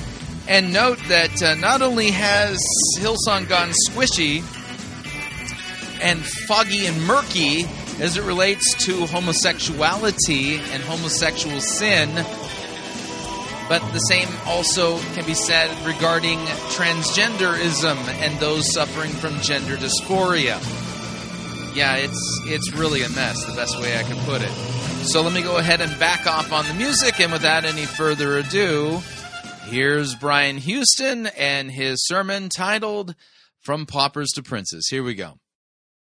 Well, always watch anyone who's behind your back. I know the Bible says God's got your back, but... From paupers to princes. I've been talking about kings and queens. The fact that God wants to raise people up, lift them. In whatever walk of life they're called to. He didn't call you just to chase your tail in business. He called you to be a prince or a princess or a king or a queen in the business world. In other words, to be in a place where... A king or a queen in the business world, really? An impact and an influence, and you make a greater difference. I want to start by talking about Israel, and specifically Jerusalem, and specifically the Dome on the Rock and the Temple Mount. Because as Christians, you go to Israel and it's awesome, and you go to Jerusalem and it's so significant, and where Jesus walked and talked and his disciples, and so much Bible history throughout the entire scriptures. But there's something that's vexing for Christians. And that is, on the temple ruins, where, of course, we had an incredible worship night recently, right on the southern steps where Jesus and all of his contemporaries would have walked into worship in the temple. On the ruins of that temple sits a shrine, the Dome on the Rock. And on the Temple Mount, also significant for Christians, sits a mosque. I don't know about you, but you kind of look at that, and I look at all the promise of the scripture, and there's a whole lot of theology about that side and about Jesus' second coming, but I don't even want to talk about that. But I do want to talk about what Jesus said about a temple that is torn down. And it's in John chapter 2, verse 19 and 21. It says, Jesus said, "Destroy this temple, and in 3 days I will raise it up." That was his promise. That was declaration. You pull the temple down, I'll rebuild it in 3 days. Then the Jews said, "It has taken 46 years to build this temple. And you say you're going to raise it up in 3 days." And this is where it changes. He was speaking of the temple of his own body. Therefore, when he had risen from the dead, his disciples remembered that he had said this to them, and they believed the scripture and the word which Jesus had said. I wonder if sometimes we have our eyes on the wrong temple. Jesus said, you pull the temple down, you destroy the temple, I'll rebuild it in 3 days. Of course, in the death of Jesus, that's exactly what happened. They destroyed, crucified the temple, but 3 days later, he rose again. Do you know, everything about the gospel message is about raising and lifting and resurrecting and building. He takes... Everything about the gospel message is about resurrecting? Paupers, and he makes them princes. He said, "I'm the resurrection and the life." We're told the same spirit that raised Christ from the dead dwells in us, especially this time of the morning in the service that you're in. The same spirit that rose Jesus from the dead dwells in us. We are resurrection people. We are resurrection people. Life-giving people. We are involved in the building of other people. Now listen, God always lifts the lives of people. I believe that God lifts the lives of those who lift the lives of others.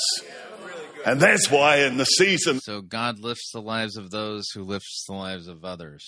The man-made doctrine, I'm not sure where in the scripture it teaches such a thing. Church has once a year called Heart for the House, where people sacrificially give. So now we talk about how great Hillsong is. At the end of the financial year has been so powerful because it's always about lifting the lives of others. And God lifts the lives of those who lift the lives of others. And no matter which way you look at it, we just saw a video in our church where we talked about the fact that buildings are not just brick and mortar. If you look at that, the physical building, you're actually in many ways looking at the wrong thing. That's the skin. But it's always about what it allows us to do for people, to lift the lives of people. You can look at Africa and what we're doing there right now through Hillsong Church to make a difference in children in Mumbai and other cities in, did I say, India? Or you can look at Africa, where we're working through the Hillsong Africa Foundation, or in Thailand, where we're working in cooperation with A21. You can look at 180TC right here in Sydney and in Australia, who are helping addicted young people to get out of bondage and give them a beginning and a future and a hope and to lift their lives. No matter which way you look, it's about lifting the lives of people. So God always lifts the lives of those who are beat up or are broken down. He lifts the plight of the poor. And you know, the Bible says that many, many, many times over. Let me share just a few of them with you as we get started. In Psalm 107, verse 41, this is what the Word of God says there. Yet he sits the poor on high. What? Does he squash them down? Does he crush them? Does he keep them depressed? Does he keep them impoverished? He sets the poor on high. I love this line. Far from affliction. He removes them far from their afflictors and from their affliction, from their trouble and from their challenge, and makes their families like a rock. Psalm 113, it's a promise to the poor and about becoming princes. Verses 7 and verse 8, I love these verses. He raises. What does he do? He raises the poor out of the dust and lifts the needy out of the ash heap. He raises, he lifts. It's a theme right through Scripture. He raises and he lifts. He fills us with resurrection life. He raises the poor from the dust and lifts the needy out of the ash heap, that he may seat him with princes. And who are the poor and needy? Yeah, Jesus says, blessed are the poor in spirit. Theirs is the kingdom of heaven. Those who recognize that they are spiritually bankrupt and in need of God's forgiveness and righteousness. With the princes of his people. He lifts people to be princes in business, in government. There's the seven mountains. He lifts people in business and in government. These are the seven mountains. Hillsong is an NAR organization.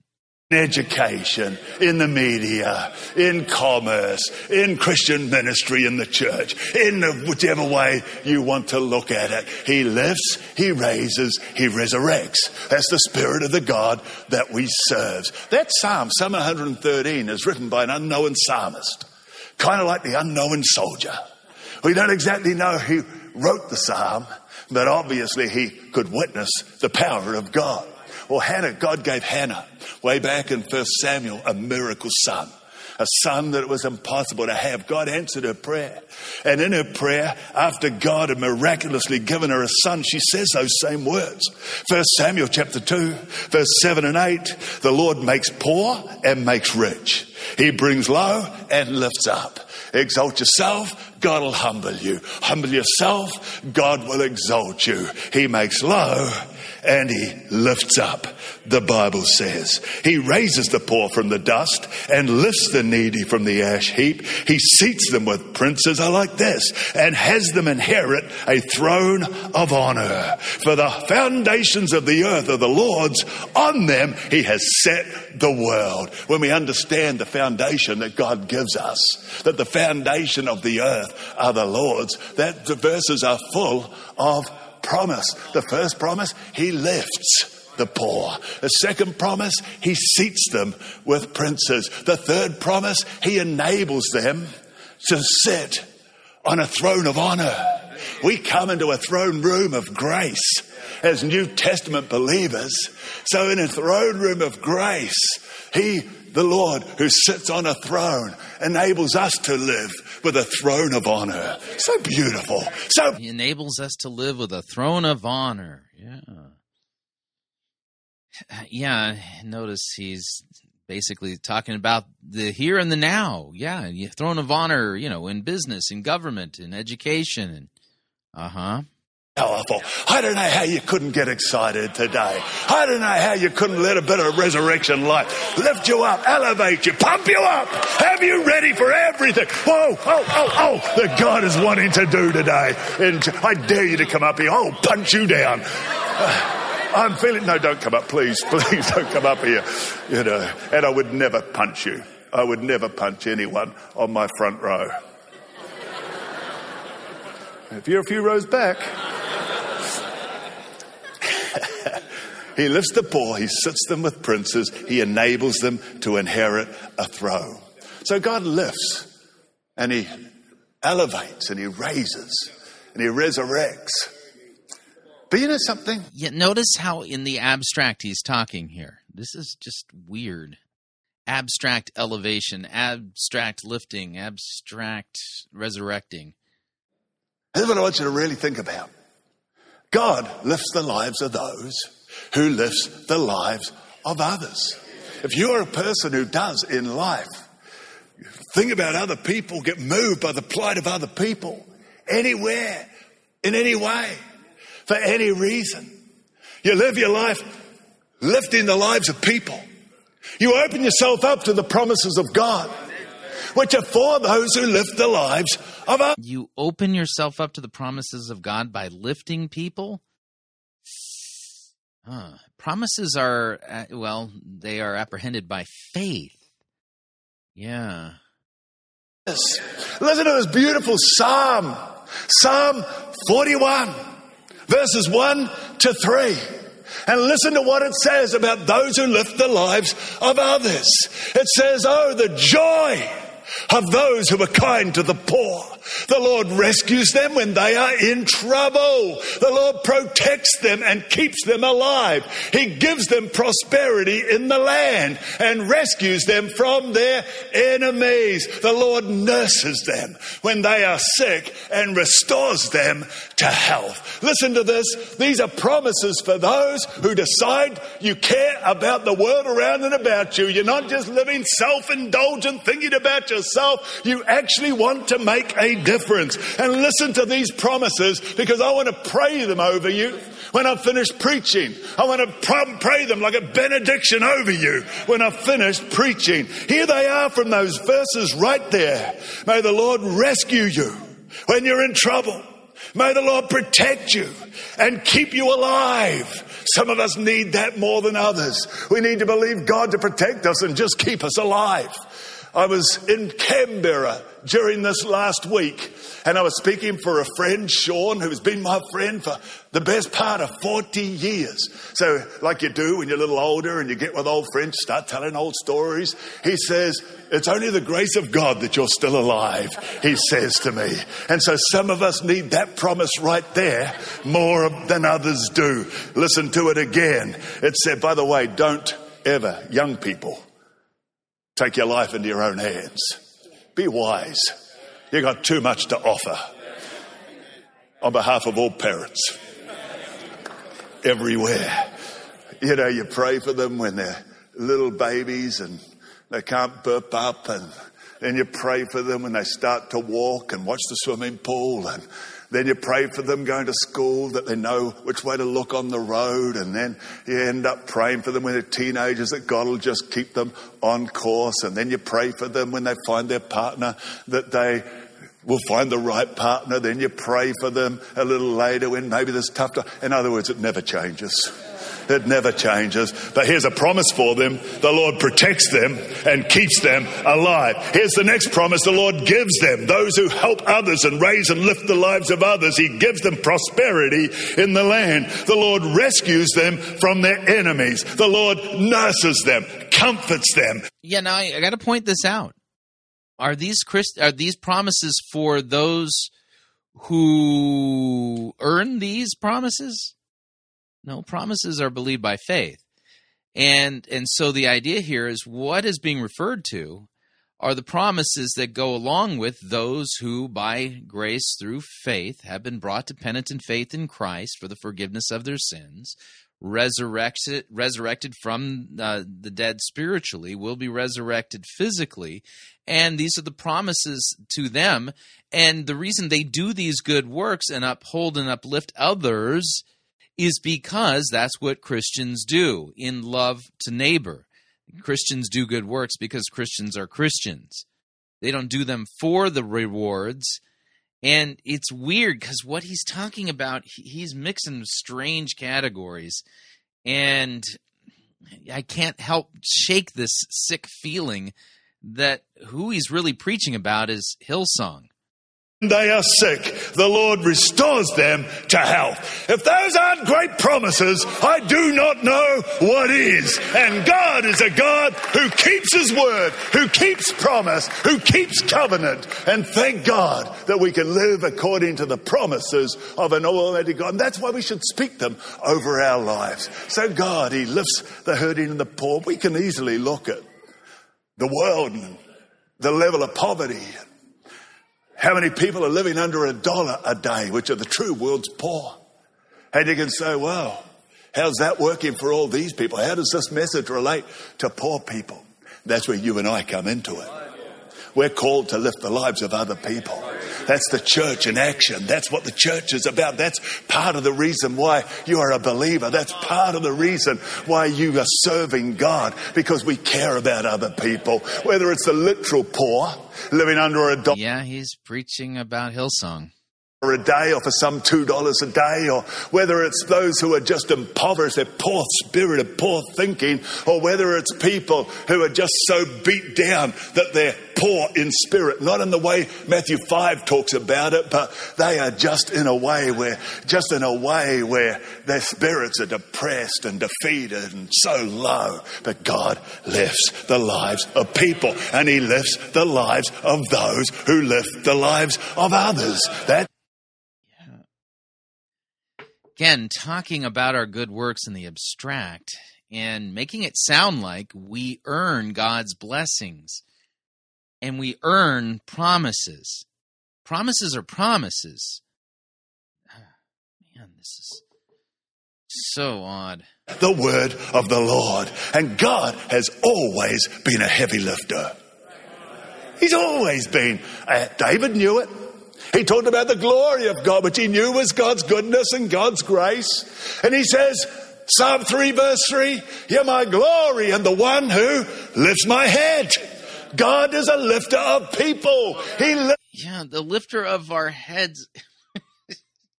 That's an important thing scripturally. Our heads are brought low because of our sin. God is the one who lifts our head because of His grace and His mercy.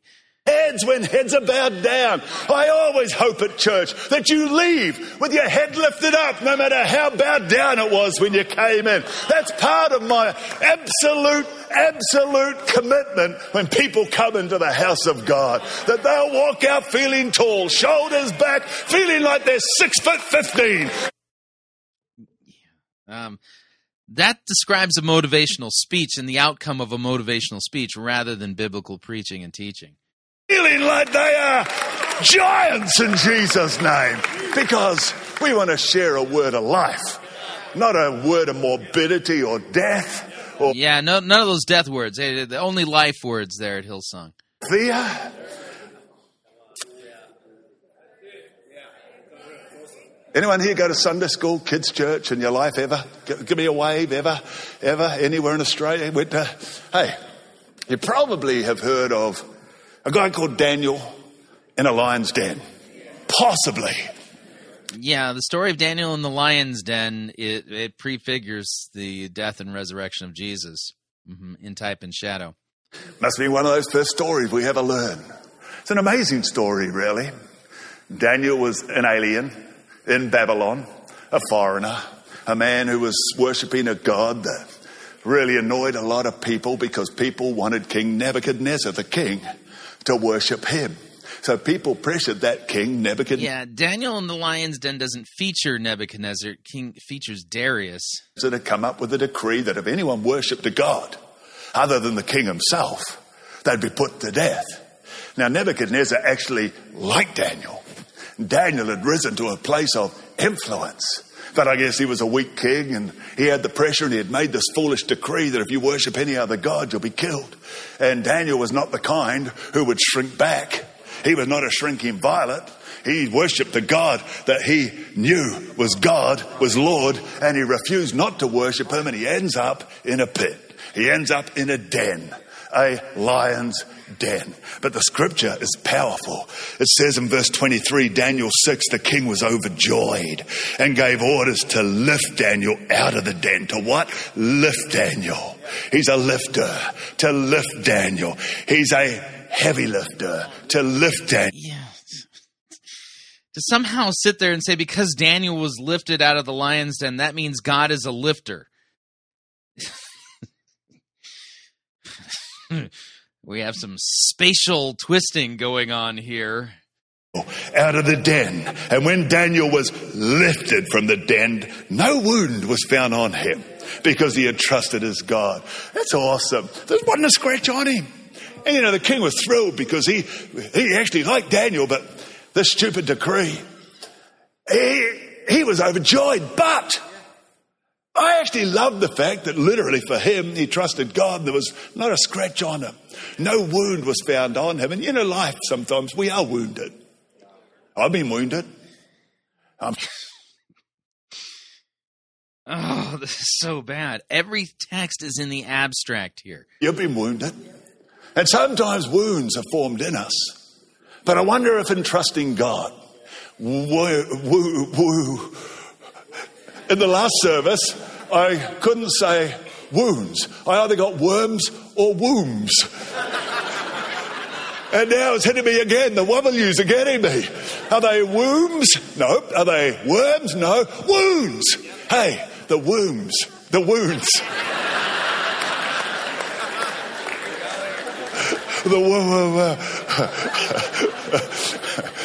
The wounds may be formed in us. But let's believe God. They won't be found on us. Amen. They just... misappropriating there the conclusion of Daniel in the lion's den. Won't be found on us. They won't be found. Which wounds are you talking about in particular? These are kind of like wounds in abstraction, abstractio. Us at all. He's a prince maker. He's a people lifter. That's a goal. Yeah, he's going to lift you and make you a prince. Serve. And the story after story. And apparently that's in the here and now, not in the new earth. Scripture after scripture. There's person after person, Bible character after Bible character that tells the story of God with resurrection life. Lifting other people. Right. God lifts other people. So there's your big theme. He's the big lifter. Lifting people. So I've been reading about a eunuch who converted to Judaism. Now, we're going to pause right there. We're going to go back in time a few years, and we're going to go to Vision Sunday at for 2015 over at Vision 2014 for Hillsong, and we're going to pay attention to what he did with the story of the Ethiopian eunuch back then, because it's important. So notice Brian Houston here is tucking these vagaries. God is the lifter. He lifts people. He takes paupers and turns them into princes. He's a resurrector of things and stuff. And you know, and if you lift people, God will lift you. And so it's all about Hillsong. Hillsong is the lifty kind of churchy thingy. It's all vague, but let's go back and see what Houston did with this in 2014. Listen carefully. Again, we're back in time now. Watch what he does with this same text. Second thing is a pioneer, reaches the unreachable, and includes the excluded. I love this thought. Think about this. The first three individuals, when the gospel goes beyond Jerusalem and Judea to Samaria, and then ultimately to the uttermost parts of the end, the first three individual converts that are mentioned. In other words, new believers, the first one, is a wizard. His name's Simon, who confounded the people with magic tricks. They were astonished with his magic. He's a sorcerer, a wizard. The second one, later in Acts chapter 8, is an Ethiopian eunuch. Putting it bluntly, he was castrated, which I guess made him a part of a minority group. Part of a minority group. Huh. Yeah, you just have to wonder, what group is he somehow likening them to as minorities? Very strange, very strange. The third one was a terrorist. His name was Saul in Acts chapter 9. The Bible literally describes Saul as breathing threats and slaughter against Christians. And not only that, he was described as being in full agreement with Stephen being put to death. How's that for an encouraging front row in church? The first three. What have you got? You've got a guy who's still got his tarot cards in one hand and astrology charts in the other hands. You've got a guy who's got real sexual identity problems. He's not sure who he is. Sexual identity problems. Uh-huh. Then you've got a third person who's a terrorist. That's pretty encouraging for the worship team when they look down. Yeah, all during the time when on their worship team, they actually had practicing impenitent homosexuals. The fact that maybe not terrorists. But I love the fact that still our church is a church which is for whosoever will, to the Lord may come.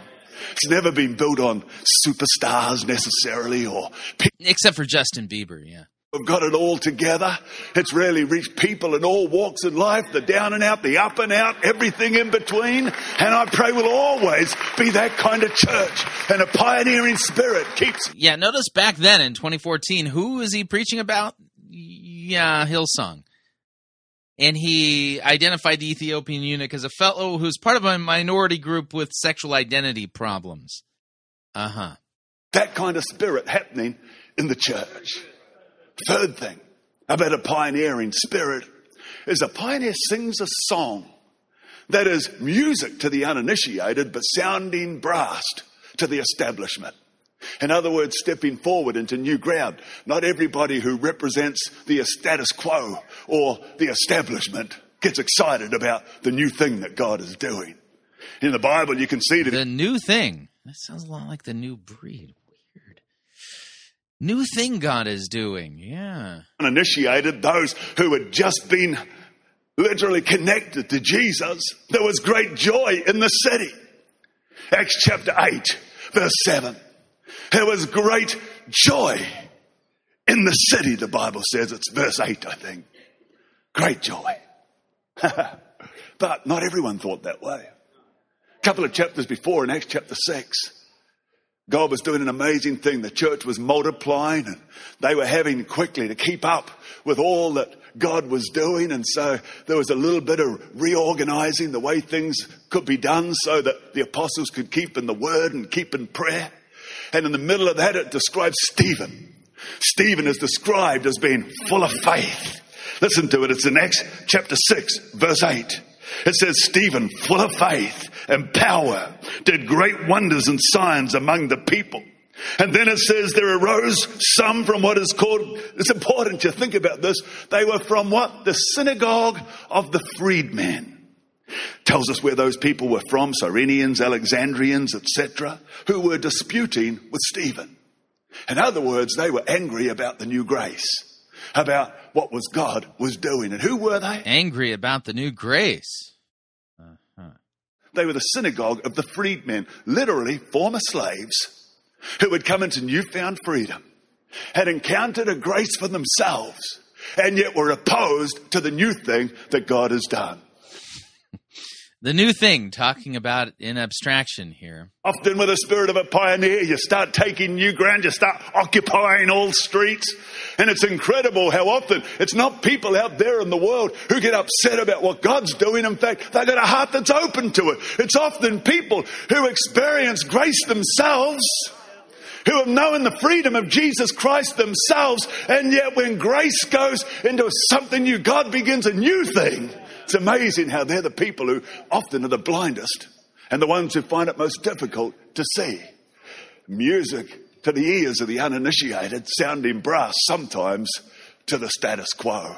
I don't want to be one who's encountered the grace of Jesus myself and then misses out when God begins to do new things. I want to keep that pioneer again spirit, so I stay on the edge. I was pioneering when I was 25, 26, 29 years of age, and I'm almost 60, and I want to keep looking forward and keep the same pioneering spirit today, because once a pioneer, always a pioneer.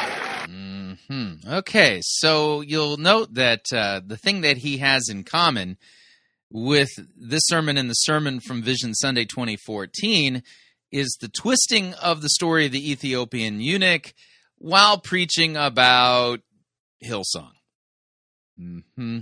which is why he has to preach in abstractions, which is what he's doing. Now, let's see what he does with this paupers to princes in this sermon with the story of the Ethiopian eunuch. Remember, God is the lifter. He's the resurrector. He's the... he again, all these weird vagaries of what God is doing and can do in the context of preaching about Hillsong. Okay. From Ethiopia, a eunuch is somebody who doesn't have their male parts, very simply. And so this particular eunuch, the Bible tells us that he was a man of great authority under the actual Ethiopian queen, Candace. Candace was the queen, and he looked after all her money and all the nation's money. He was the treasurer. He was a man of incredible influence in his own country. He was a man who was affluent in his own country. He was a man who was smart. He handled all the finances, but it didn't help him when he felt like an outsider in the religion he wanted to embrace. And so there's a theologian called Robert Wall who called this eunuch a devoted proselyte. A devoted proselyte, another a convert to Judaism, who was part of the diaspora. And the diaspora are Jews who live outside of Palestine or Israel, scattered around the world, usually because of persecution or opposition or being unaccepted. And so he was one of... Or being unaccepted. Now, you got to understand this, is that in the Mosaic Covenant, men who have had their male parts mutilated, you know, like eunuchs, they cannot be brought into full fellowship, despite what their confession of faith is, at least full fellowship within the Assembly of Israel. Yeah, that's kind of important, but he's definitely a proselyte, and he's kept at a distance by the Mosaic law, and so his conversion is a big deal, showing that God is kind of busted through the boundaries set up by the Torah, because it's salvation by grace through faith for all human beings. That's why it's Catholic and universal. That's why Christianity became known as the Catholic faith, because it's a universal faith for all people. So this is clearly going to demonstrate the Catholicity of Christianity. But note what Brian Houston is doing here. He's basically, again, using this text to talk about those who've been kept at a distance, who've been excluded. They are now being included, and hint, hint, wink, wink, nudge, nudge. We all know who this is really referring to, right? Yeah, this is really dangerous what he's doing. This people, an African man who was seeking God, and out from that he decided to go to Jerusalem. And he goes to Jerusalem because he's searching for God, but the very place where he was hoping to find God, he was marginalized, pushed out to the edges. He wasn't accepted. He was squashed down. And that's where an evangelist called Philip comes into it. He was squashed down, pushed to the edges. Weird. Because he's a radical evangelist. He's part of the early church, and God wakes him up and tells him to go to the road south to Gaza from Jerusalem. Because there God was going to do something, and so Philip, being obedient, he makes his way down there, and what does he come across? He comes across an African eunuch, I guess discouraged, in his chariot, heading back. A discouraged African eunuch. Let's read the text, Acts 8:26. Now an angel of the Lord said to Philip, "Rise, go to the south, to the road that goes down between Jerusalem and Gaza. This is a desert place." And he rose and went, and there was an Ethiopian eunuch, a court official of Candace, the queen of the Ethiopians, who was in charge of all of her treasure. He had come to Jerusalem to worship, and he was returning, seated in his chariot, and he was reading the prophet Isaiah. And the Spirit said to Philip, "Go over and join this chariot." So Philip ran to him and heard him reading Isaiah the prophet and asking, "Do you understand what you are reading?" And he said, "How can I unless someone guides me?" So he invited Philip to come up and sit with him. Now the passage of Scripture that he was reading was this: "Like a sheep that was led to the slaughter, and like a lamb before its shearers is silent, so he opens not his mouth. In his humiliation, justice was denied him. Who can describe his generation? For his life was taken from the earth." So we see that this Ethiopian just happened to be reading Isaiah chapter 53. By his stripes we are healed, on, that God has laid on him the iniquity of us all. This great passage prophesying Christ. So the eunuch said to Philip, "About whom, I ask, does this prophet say this? About himself or about someone else?" Then Philip opened his mouth, and beginning with this scripture, he told him the good news about Jesus. And as they were going along the road, they came to some water, and the eunuch said, "See, here is water. What prevents me from being baptized?" And he commanded the chariot to stop, and they both went down into the water, Philip and the eunuch, and he baptized him. And when they came up out of the water, the Spirit of the Lord carried Philip away, and the eunuch saw him no more and went on his way rejoicing. But Philip found himself at Azotus. As he had passed through, he preached the gospel to all towns until he came to Caesarea. So we're going to note that, Brian Houston is already twisting this text, adding stuff to it that's not there, all under the guise of kind of filling out the rest of the data, which he hasn't really done. He's definitely tampering with this text and has an agenda. South of Israel toward Ethiopia. He's reading the scriptures. He's reading from the book of Isaiah. He's got these Isaiah scrolls, and he's reading them out loud. So Philip, he catches up to the chariot, and he asks him, "Do you know what you're reading?" He tells him it's the book of Isaiah. And so Philip says, "Can I help you understand it?" Now, naturally speaking, that could have been an insult right there, because he's a... Yeah, notice, Brian Houston's not reading out the text, and already his narration, re-narration of the text is wobbly. Up man. He's saying, this guy says, "Sure, come on up." I even love that, because Philip didn't look down on this African eunuch. No, he went up to this directional misdirection in the sermon here. African eunuch. And they shared together, and of course the fantastic story is he has a radical conversion, the eunuch, to Jesus Christ. He finds Jesus is the resurrection and the life, and he found through Jesus Christ all flesh, everybody can know salvation in God. And so it's a powerful, powerful story, but this man, he's marginalized, he's ostracized when it came to his attempt to embrace God. Where does it say that? He actually went to Jerusalem, worshipped God in Jerusalem, and he left with a very expensive Isaiah scroll. Doesn't sound like he's being marginalized to me at all.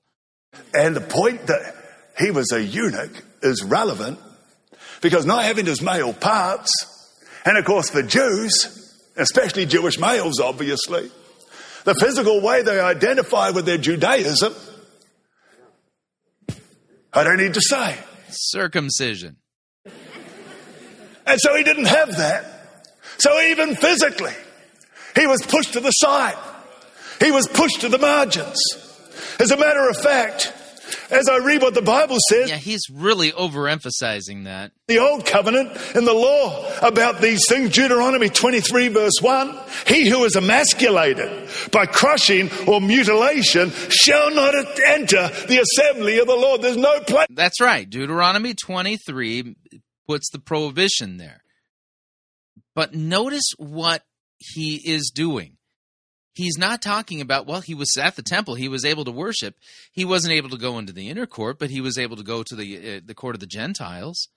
And he leaves with an Isaiah scroll. Clearly, he is a devoted proselyte and doesn't talk about any persecution that he's experiencing. Or you, if you've got that kind of disability, if you carry that kind of wound, there's no place for you. If you're emasculated by crushing or mutilation. But the Word of God always brings hope to all people. To all people. So I read Isaiah chapter 56. And as I read this, I books these scriptures in Isaiah. Don't forget, that's what the eunuch's reading. The book of Isaiah. And this promise here for... No, he's not reading Isaiah 56. He's reading Isaiah 53. Those who are outsiders, the son of foreigners, and this promise for eunuchs. Listen to it, because it's awesome. It says... Verse 3, do not let the son of the foreigner who has joined himself to the Lord. What? The text he was reading was Isaiah 53, not 56. Oh, man, this is really, really slick as far as the twisting goes. He's saying, don't speak like this. Don't speak saying the Lord has utterly separated me from his people. In other words, don't see yourself outside, marginalized, ostracized. There are people here who at school, you've been forced to feel marginalized, ostracized. I felt like that at school. Oh, man. Wow, the implications of this regarding homosexuality and transgenderism is breathtaking. He is literally muddying the waters on that. Wow. Felt like I didn't belong. My happiest day was the day I got out of high school and I didn't graduate. I walked out. Children, young people, on behalf of all parents, I've done okay. Goes on, nor let the eunuch say, here I am, a dry tree. Don't say that. For thus says the Lord to the eunuchs who keep my Sabbaths and choose what pleases me and hold fast my covenant, even to them I will give in my house, listen to this, and within my walls a place and a name better than sons and daughters. Not only are you welcome, but your place is even better than the sons and the daughters of the house. What a different spirit between religion, no matter what the religion, that outcasts and ostracizes and marginalizes and you're not good enough. What a difference between that and this beautiful, beautiful promise from the book of Isaiah, one of the books that most prophesies Jesus. Listen to it, it's wonderful because it's saying, you're not going to be cut off. Your place is even better. I'll give you a place and a name better than sons and daughters. Listen to this. I will give them an everlasting name that shall not be cut off. In the context of the word, cut off is relevant.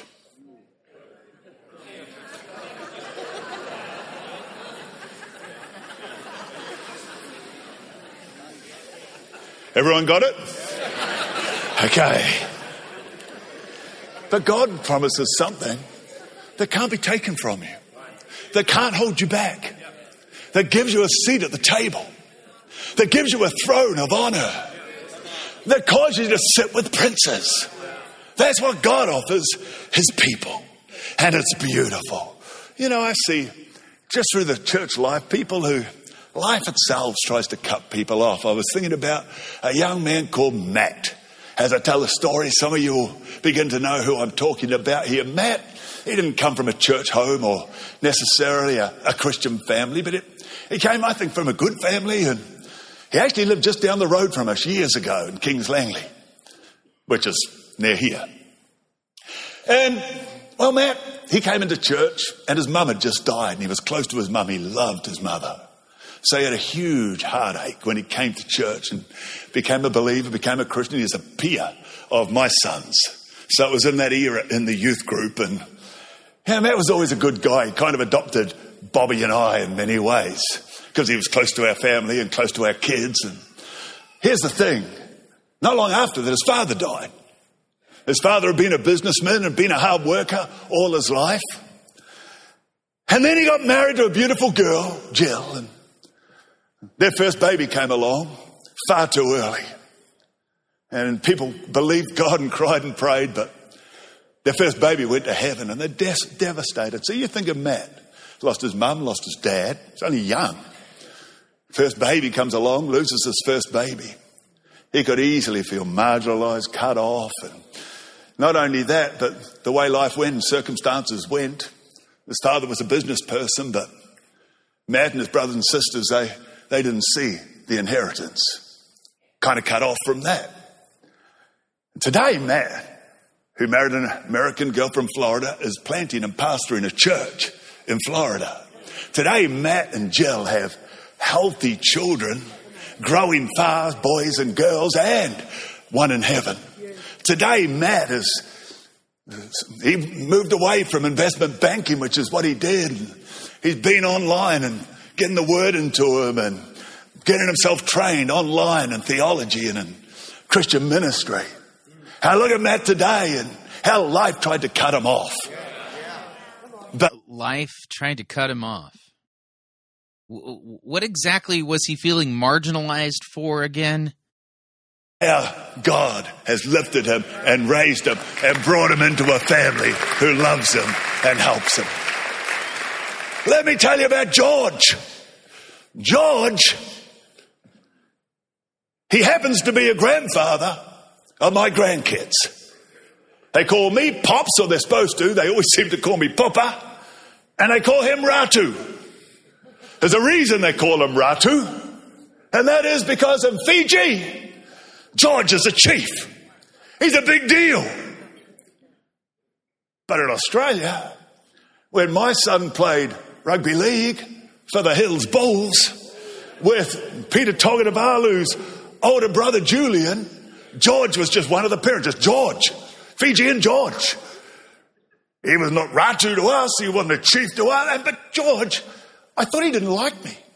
Because he always, no matter what side of the field I went to, he went to the other side. There could be a couple of reasons for that. One could be because I was that parent. Yep. I was that parent that now they don't even have scores anymore in junior sport. I was one of those parents. I was the guy. So that could have been the reason. But maybe it's because I was a Christian, a pastor. I didn't know. I don't know. He obviously had me feeling like I was an outsider. And big picture, if I look back, most of those parents kind of treated. So Brian Houston has felt like an outsider. A little like an outsider. It wasn't about Ben. Ben was one of the better players in the team, so it wasn't about him. It had to be about me. Again. And there's a reason they all thought I was an outsider, and it didn't help that I wouldn't go to any of the social events. But what am I supposed to do? I'm the local pastor, and they advertise events like booze, boobs, and barbecues.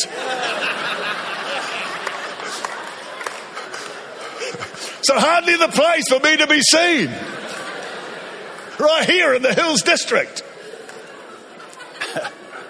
Well, it turns out George, he had some kind of Christian heritage, but he hadn't been living good. His life was a mess, and George was kind of a bit of a wreck, and he wouldn't come on my side, I've learned since, because of conviction. It made him feel bad about himself to get near the pastor.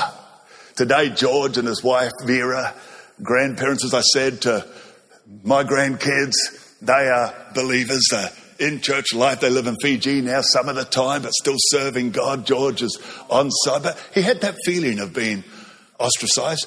I had that fear. All of us at times have that feeling. Especially if you're younger, you have that feeling. And sometimes you feel like you're pushed into a mold, or you feel like you're pushed down. But God is a lifter. He's a builder. He's an... God's a lifter. He's a builder. So if you've ever felt ostracized, He'll give you that seat at the table better than a son or a daughter. You cannot be cut off. And here's the interesting thing. Every one of us, because of God's law, feels cut off from God because we've all fallen short. Christ has forgiven us of our sins, bled and died for us. And it's because of his grace and his mercy that we have a seat at the table at the wedding feast of the Lamb. You kind of get the idea here. This is a legitimate theme if you preach it right, but Brian's up to no good here. No matter what your disability, the eunuch, he was African in Jerusalem. There's a racial divide. He is a Gentile, non-Jew, seeking in Jerusalem. Mm-hmm. There's a religious divide. Cue sappy music. This is an emotional manipulation technique designed to create the false impression that God, the Holy Spirit, is now falling on the audience, getting people to make decisions of one type or another. Is a man who has physical anatomy. Man, there was a physical divide. Every reason to be marginalized, just like some of us at times feel marginalized. The whole message of Jesus is about bringing people in. It's about including. It's about... Yes, including through repentance and faith in Christ for the forgiveness of our sins, because our sin is the thing that has excluded us. Taking paupers, the poor, and making them princes. That's the message of Jesus. No matter... No, that's not the message of Jesus. That's not the good news. This is a different gospel that he's preaching. He went. If it's a woman of Samaria, she's excluded in so many ways. Samaritan, a woman, had lots of husbands and was living with a guy. She was excluded in so many different ways that Jesus broke gender divide just like he broke religious divides. There's a boy blind since birth in John 9, blind since birth. But what does Jesus do when he comes across this blind boy? He heals them, but he did it on the Sabbath. And the religious people were furious that he would dare heal a boy on the Sabbath. But Jesus, he broke through religious divides and gave the boy at the table of healing. He gave him a seat at the table of healing. Look, you could talk about Paul. He talked about the Jews and the Greeks, and the Jews, they didn't accept Jesus because they were looking for a sign, and the Greeks because they were looking for wisdom, something that appealed to their heads. So Jesus had no credibility because he was just a Jewish boy dying in disgrace. But thank God Jesus broke through the credibility divide. Zacchaeus is a rich man. Jesus broke through the credibility divide? Is that like breaking through the sound barrier? Dubious wealth, up a tree. And I love this because Jesus, so much of his message was for the poor. But when a rich man up a tree, Jesus said, if you'll come down, if you humble yourself. Oh, man, that's not how the story of Zacchaeus goes. Every text he's touched, he's messing this up. Come down from your exalted position as a tax collector and a person who ripped... He was up a tree because he wanted to see Jesus, and the crowd was so big he couldn't see over them because he was a small man. People, come down, humble yourself, and I'll come with you to your house where I'll lift you back up again. So he broke through the status divide. Listen, Jesus, when it came to sin... This sounds so much like liberalism, progressive liberalism. I'm telling you, same theology, same themes here too. Hang out with publicans and sinners. He broke through the sin divide. When it came to death... The sin divide, he broke through it. The sin divide is one of many divides that Jesus broke through. Lazarus, he raised from the dead. What did he do? He raised him. The resurrection and the life. Even death was no separation from Jesus Christ. Whether it's sin, whether it's death. For lepers, they had to walk around in Bible time shouting, unclean, unclean, so that people wouldn't come near them. You imagine that separation. You imagine that marginalizing. You imagine what that would feel like. You literally walking around all your life saying, unworthy, unworthy, unworthy. Jesus, he let lepers come to him and he went to lepers. He broke through that. No matter what's trying to separate you from the love of Christ, there is nothing that can separate you from the love of Christ. Not death, nor life, nor angel, nor demon, nor principalities, nor power, nor things above or things below. There is nothing that can separate you from a God who lifts and raises and includes and builds and strengthens. Today we can trust God. And those of you who are lifting the lives of other people right now, many in our own church, through this Heart for the House. Are you a lifter? Can I tell you, you are a door opener, you are a gospel spreader, you are a life giver, you are a kingdom builder, you are a vision impactor, you are a whole lot of... A vision impactor. Things. You are a blessing initiator, you are a church strengthener, you are living your lives lifting people, and I'm speaking it and praying it over your life. God is going to lift you. If you believe it, say amen.